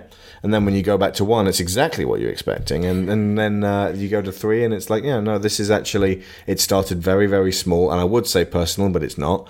Uh, and then it gets to a larger sort of, you know, in, inner city scenario. And then it gets to an even larger kind of like national scenario. So really, there's, there's a variety of different ways they could take it in, in the next one. But ultimately, if they make it that it follows on directly after this and they haven't managed to get rid of the purge or that the purge is now illegal but there are certain people who will still try to purge. That's an interesting way. Or they could do something that's set between the ridiculously monumental 18 year period which has been unexplored at the moment. But we know that there can be no progress in the grander scale so all they're really doing is marking time on the vine which has already been measured at the top. Um, deeper talking points. Whose nightmare is this? Considering what we've been talking about. Is it a liberal's nightmare? Is it uh, the I- middle class nightmare? Is it the working class nightmare? Is it anybody with any sense of compassion's nightmare? This is what makes me question whether you can describe them as horror movies because it doesn't really You seem can't. like Well, the, the first one, yes, you can. But the, the what was your thing on on the like if, if you want to expand on the whole journeying inside the yourself when it's actually about the world? Well, a, a horror, as you say, whose nightmare is this applies absolutely to a horror. Um, because a, a nightmare is something that throws up for you what you are deeply, deeply afraid of. Um, and a horror movie, if it's a, if it's a really, really good one, will throw up some very deep personal fears. However, we've spoken before about the idea that film is like the, the subconscious of a culture. Um, not just individuals, and and a successful film will address the subconscious either desires or fears, and often those two are, are kind of woven together, of a mass of people rather than just individual ones. But you still need that personal connection, I think, particularly for a horror film. It has to say something to you about you. If it's not your personal nightmare, it won't work. And that's, I mean, I find it really difficult to watch a lot of horror movies more than once because if they hold any fear for me at all when I watch them the first time, that's gone by the time I watch it again. Mm. It's got to have something more. Yeah, exactly. Um, either because it's something like The Babadook, where it's something that I'm afraid of and going back to over and over and over again, or uh, because it's something that is uh, so deeply informative to me that it's worth contemplating even when the, the fear has been taken out of it. Um, but for something to be to, to address the fears of a society and a caution a cautionary tale for a society rather than for an individual that's not really horror anymore These things have not yet come to pass. Yes, but they may. But they are rich in irony Horror and most satirical. horror movies are, are cautionary tales too but horror movies are stay out of the woods what this is is don't cut the woods down or more specifically, don't do vote fuckers like this in because this will happen. Yeah. It's it's addressing issues of uh, wider social change and social concern, and it's more to the point things that could possibly happen. A horror movie is usually um, very metaphorical. This is a bit too real Yeah. To be a horror movie. And I know we've said before about that it's the mundanity of horror movies that make them work, but the point is they take a mundane setting and they bring you a metaphorical or a metaphysical thing to be afraid of, a ghost or a monster or a uh, d- I know there's the vogue for the psychopathic serial killer trope, but that doesn't that's not something that you really need to be afraid of. It's what that's representing that you need to be afraid of. But what they seem to be cautioning against here is like, guys, this could happen. Mm. Like, obviously, not this exactly, but Well, an erosion of humanity could definitely happen. It, it's, it's an it allegory. is happening for- already. That that what Marcos says about 1984 couldn't and wouldn't necessarily happen exactly like it did, but something like it actually did. Exactly, the political concerns and the idea of being watched all the time, that very definitely happened. And there's a there's a line that Marcos comes out with near, near the beginning where he he's basically says he came from Mexico City seven years ago, um, and where he lived, everybody was controlled by the cartels. And he says, basically, where I'm from, every day is purge night. It's it, it's something that there are people who are afraid of being gunned down on the street most of their lives. Double they toast- exist in the world right now. Double Toasted found, found that racially crass or ignorant, um, uh, but cartel ruled Mexico is a war zone. It's fucking horrible.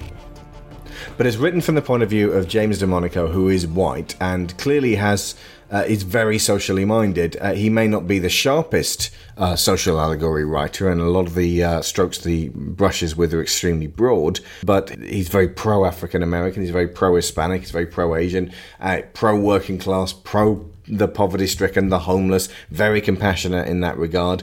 Very few, t- I can't think of a single time when I was like, oh, that's just beyond the pale of, um, uh, you know, uh, marking a specific ethnic group that are normally demonized by society as being just that bad. He goes out of his way to make the Crips seem more human than the white middle class people. In fact, if anything, he hates white people. Because there's uh, yeah, most of the uh, the people in the in the second and third films. I mean, yeah, white people don't, inf- and including the first actually, white people do not come off well in these films. Well, it's it's fervently anti one percenter. yeah, absolutely. Basically, anybody who has way more than they need and is going out of their way to make sure that that situation doesn't change, they're the people who are being, uh, you know, having the, the Black Mirror held up to them in this. Basically, uh, white people in these films are either um, sneering businessmen out of uh, the the smoking man's room in the X Files, uh, or they're screaming victims like the married couple in the second one, um, or the um, the family in the first one, or they're Frank Grillo kicking wholesale ass. Uh, Or Charlie Roan. or Charlie, who is actually, uh, uh, um, you know, while she's naive and idealistic, is uh, you know, is is is brave as shit for basically, you know, putting herself on the line for her standards and her uh, for for the, the greater good. It's basically the birth of a nation, but reversed. That's the original D.W. Griffith Birth of a Nation, not the new Oscar nominated Birth of a Nation. In terms of the idea that the KKK come breaking into your house and they're all these drooling fucking psychopaths and they're chasing you round and round the same table over and over again. I'm not wrong on that, by the way. The, you know, the, the, the, the white aggressors in these films are cartoonishly evil in the way that D.W. Griffith made black people cartoonishly evil in his awful fucking films. And as I said, it's also refreshing that, and you don't really feel it until you really think back, uh, but it mostly shies away from dwelling on protracted scenes of physical torture. Terrible things happen, but the focus is on the mental struggle of these uh, protagonists. That's why it's less of a horror movie and more a social allegory. It's it's not about oh look at this gruey horrible thing happening. In fact, the thing that made me wince the most was Frank Grillo digging a bullet out of himself, whilst everyone else stood around and going ooh. See, the, the people that were sat next to me were really cringing at that as well, and it didn't bother me in the slightest. You have I no problem have- with surgery. No, I don't. Hmm. But the whole country's got a fucked up mentality, man. We all got a gang mentality. Republicans are fucking idiots, and Democrats are fucking idiots, and conservatives are idiots, and liberals are idiots, and any, anyone that makes up their mind before they hit an issue is a fucking fool, okay?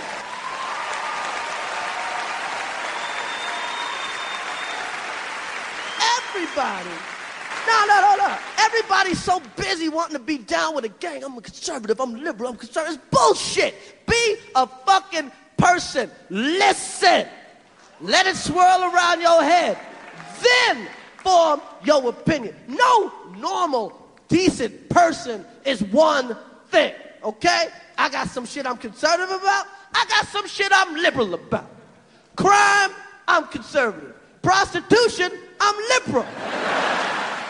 Uh, another thing I've got to mention is the importance of masks. Uh, the, the kids in the first one, most of them were wearing masks, but the leader, Chastasius, was not. He was just grinning into the camera over and over again. And isn't the whole point of this to wear the mask so that then you can walk about on the street for the other 364 days and no one knows it was you? That's how you do it. You feel you remove the possibility of consequences. Like those, you know, that's the whole point of Anonymous is that they feel that they're, you know, statistically speaking, at least one member of Anonymous is listening right now. But I'm assuming that they would nod their head and go, yeah, the whole point is you wear the mask, you, you're part of this secret cadre, and um, you, you aren't accountable for your, for your actions. Uh, I think it's possible Chastasius was just like, I'm to fucking kill every single one of you. I'm going to ruddy well kill all of you. That's more and like- so I don't have to wear my mask. But yeah, I mean, if you Um, if right. he'd actually said that, like, you know, if, if Ethan Hawke was like, hang on a second, you're not wearing a mask, and, and he'd been, yeah, because I don't expect to ever have to explain to you on the street if I ever meet you, because I'm not gonna. That would have been a chilling scene, but, you- no, it wasn't. You're absolutely right because if, say, for example, you decided to go out and loot a shop in your neighbourhood and you Mhm. weren't wearing a mask, Mhm. what do you think that's going to happen next week when you try and buy something from that very shop? Do you think they're going to say, "Of course, sir, here you are," or do you think they're going to say, "Out, I am not serving you"?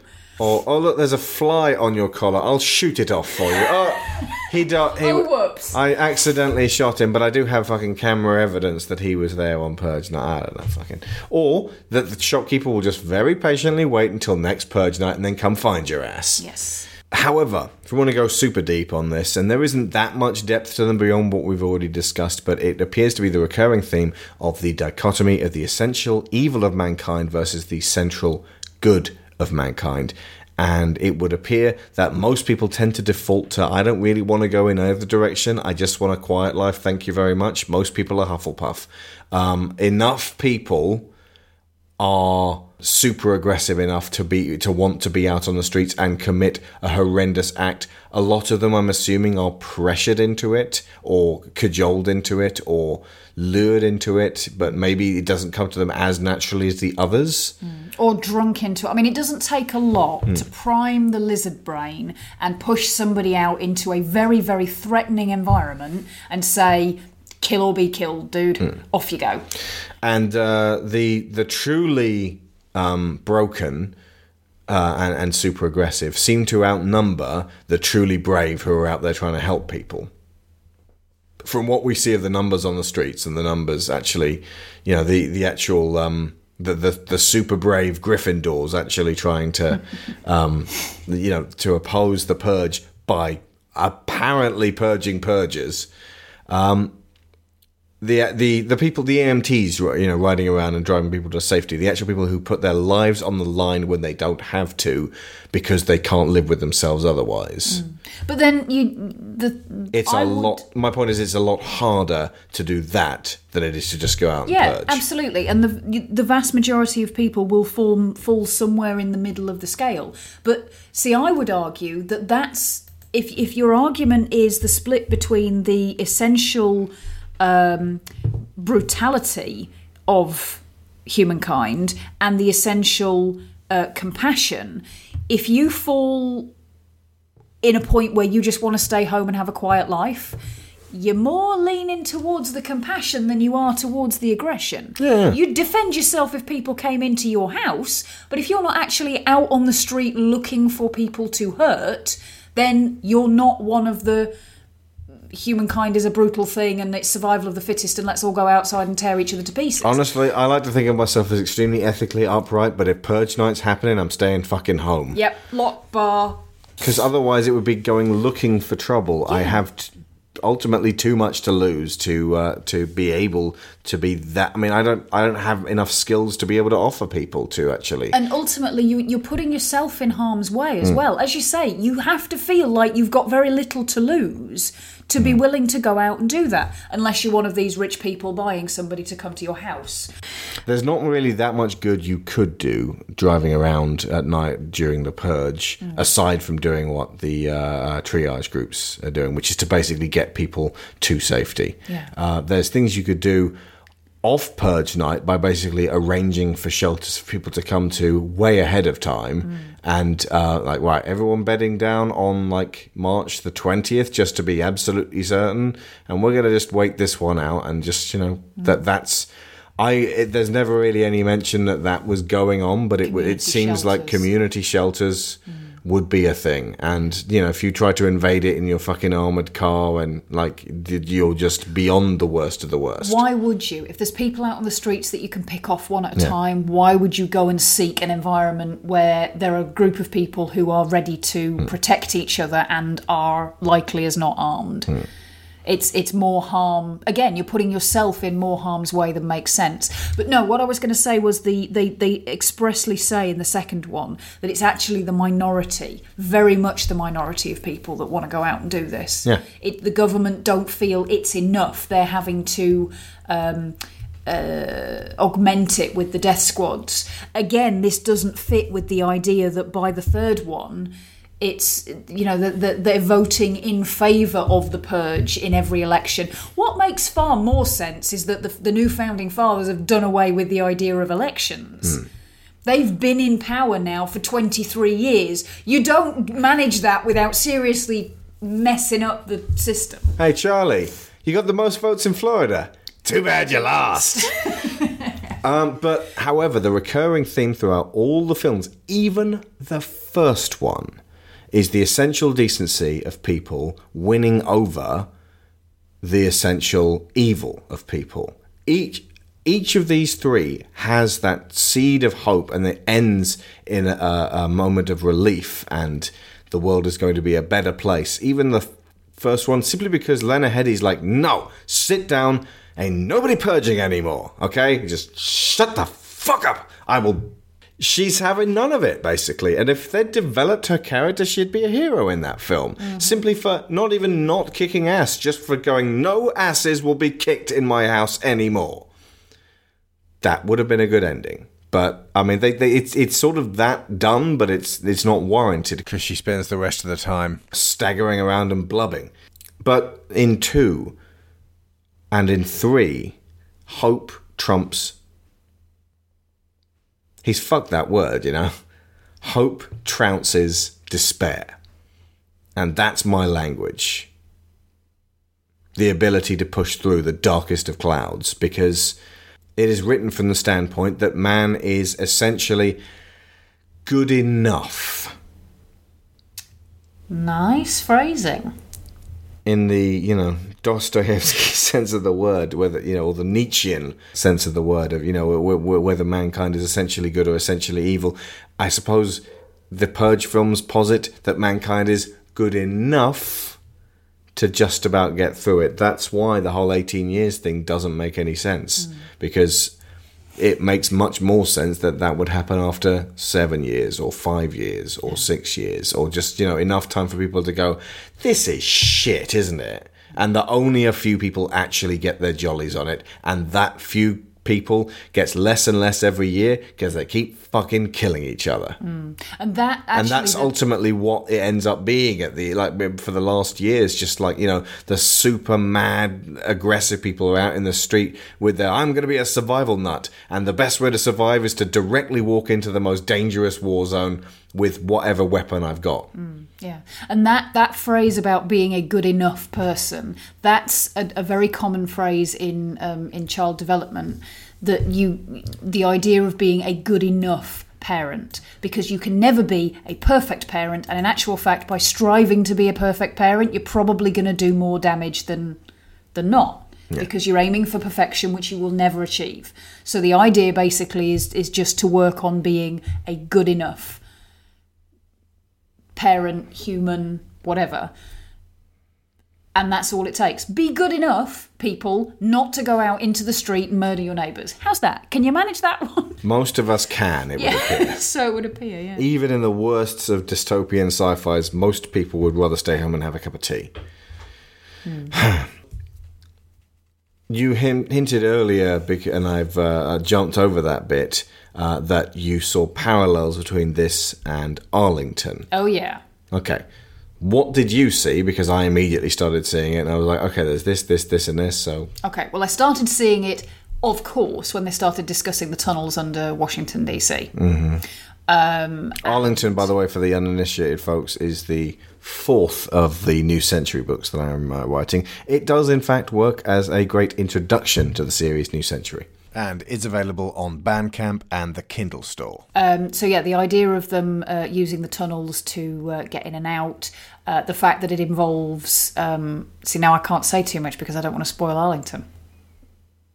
Mm, imply the themes of uh, political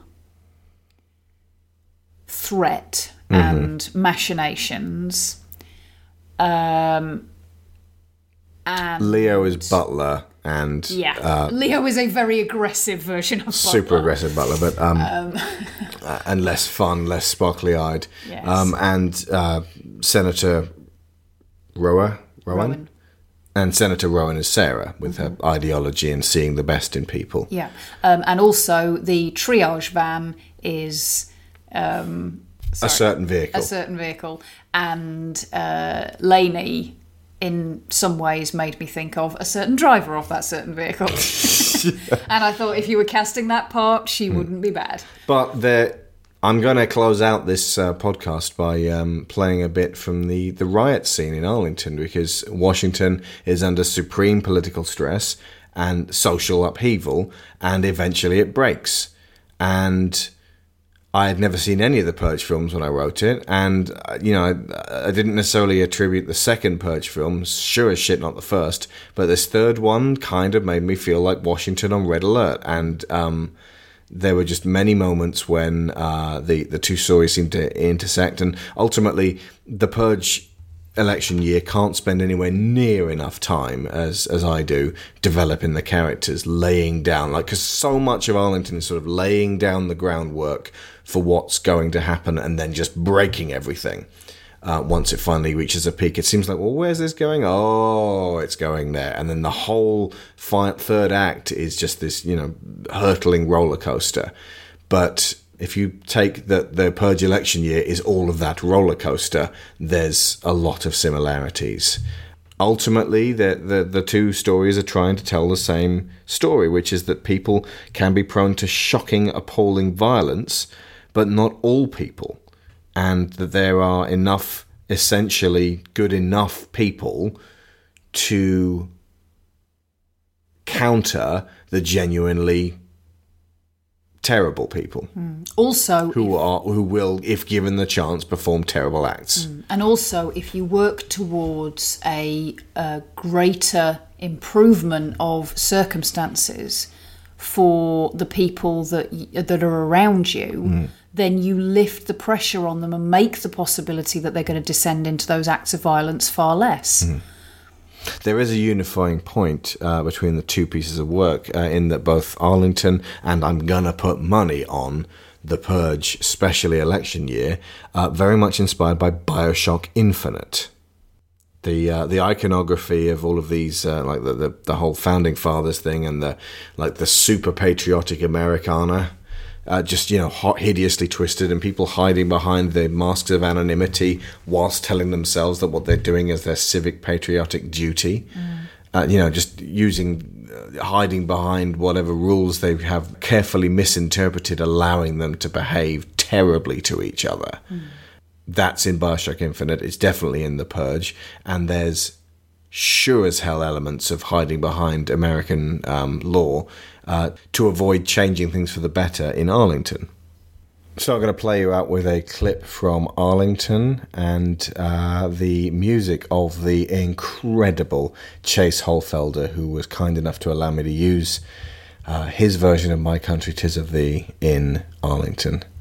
We'll be back next week, hopefully with something more pleasant than The Purge to talk about. I have been Alex Shaw, I've been Sharon Shaw.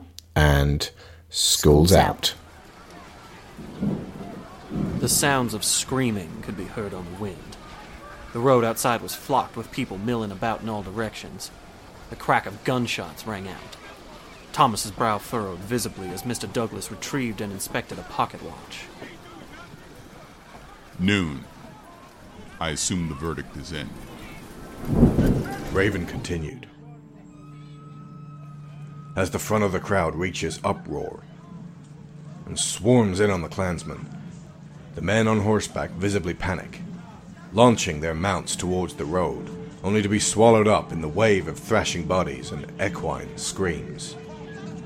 The melee behind the front lines turns inwards, and everyone is fighting those next to them. Patches of color clash as the storm hits this living, heaving sea. Oil lamps are flung towards the windows of the courthouse. The police close in and push back the crowd. The coach with the four cops in it is surrounded and unable to move.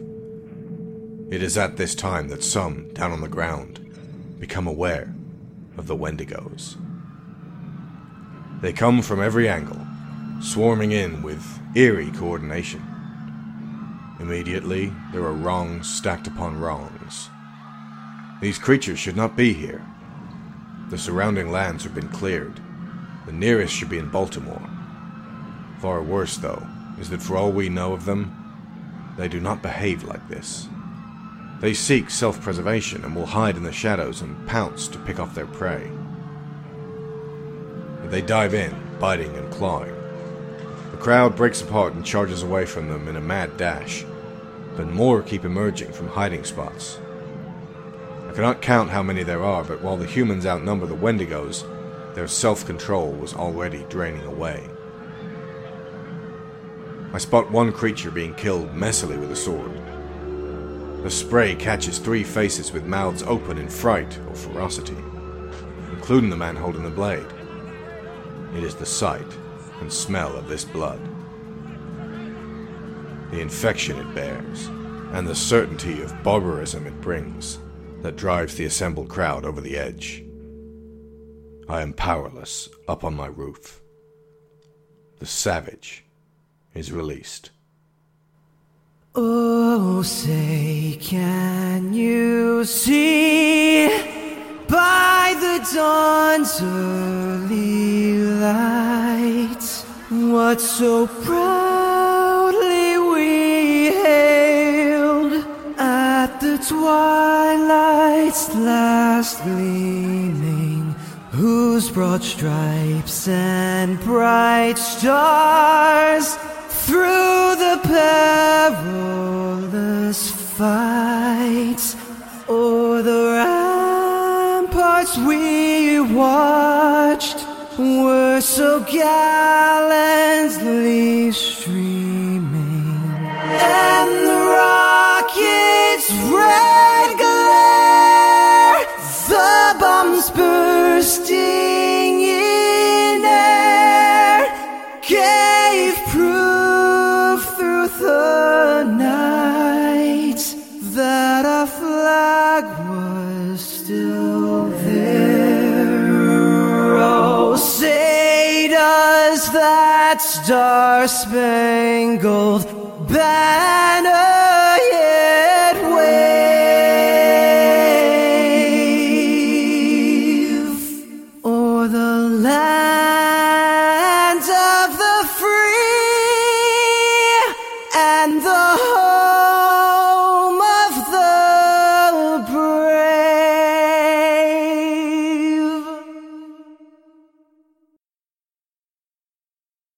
And the news has just reached me of a Purge TV series. Take it away, David Bowie and Nine Inch Nails.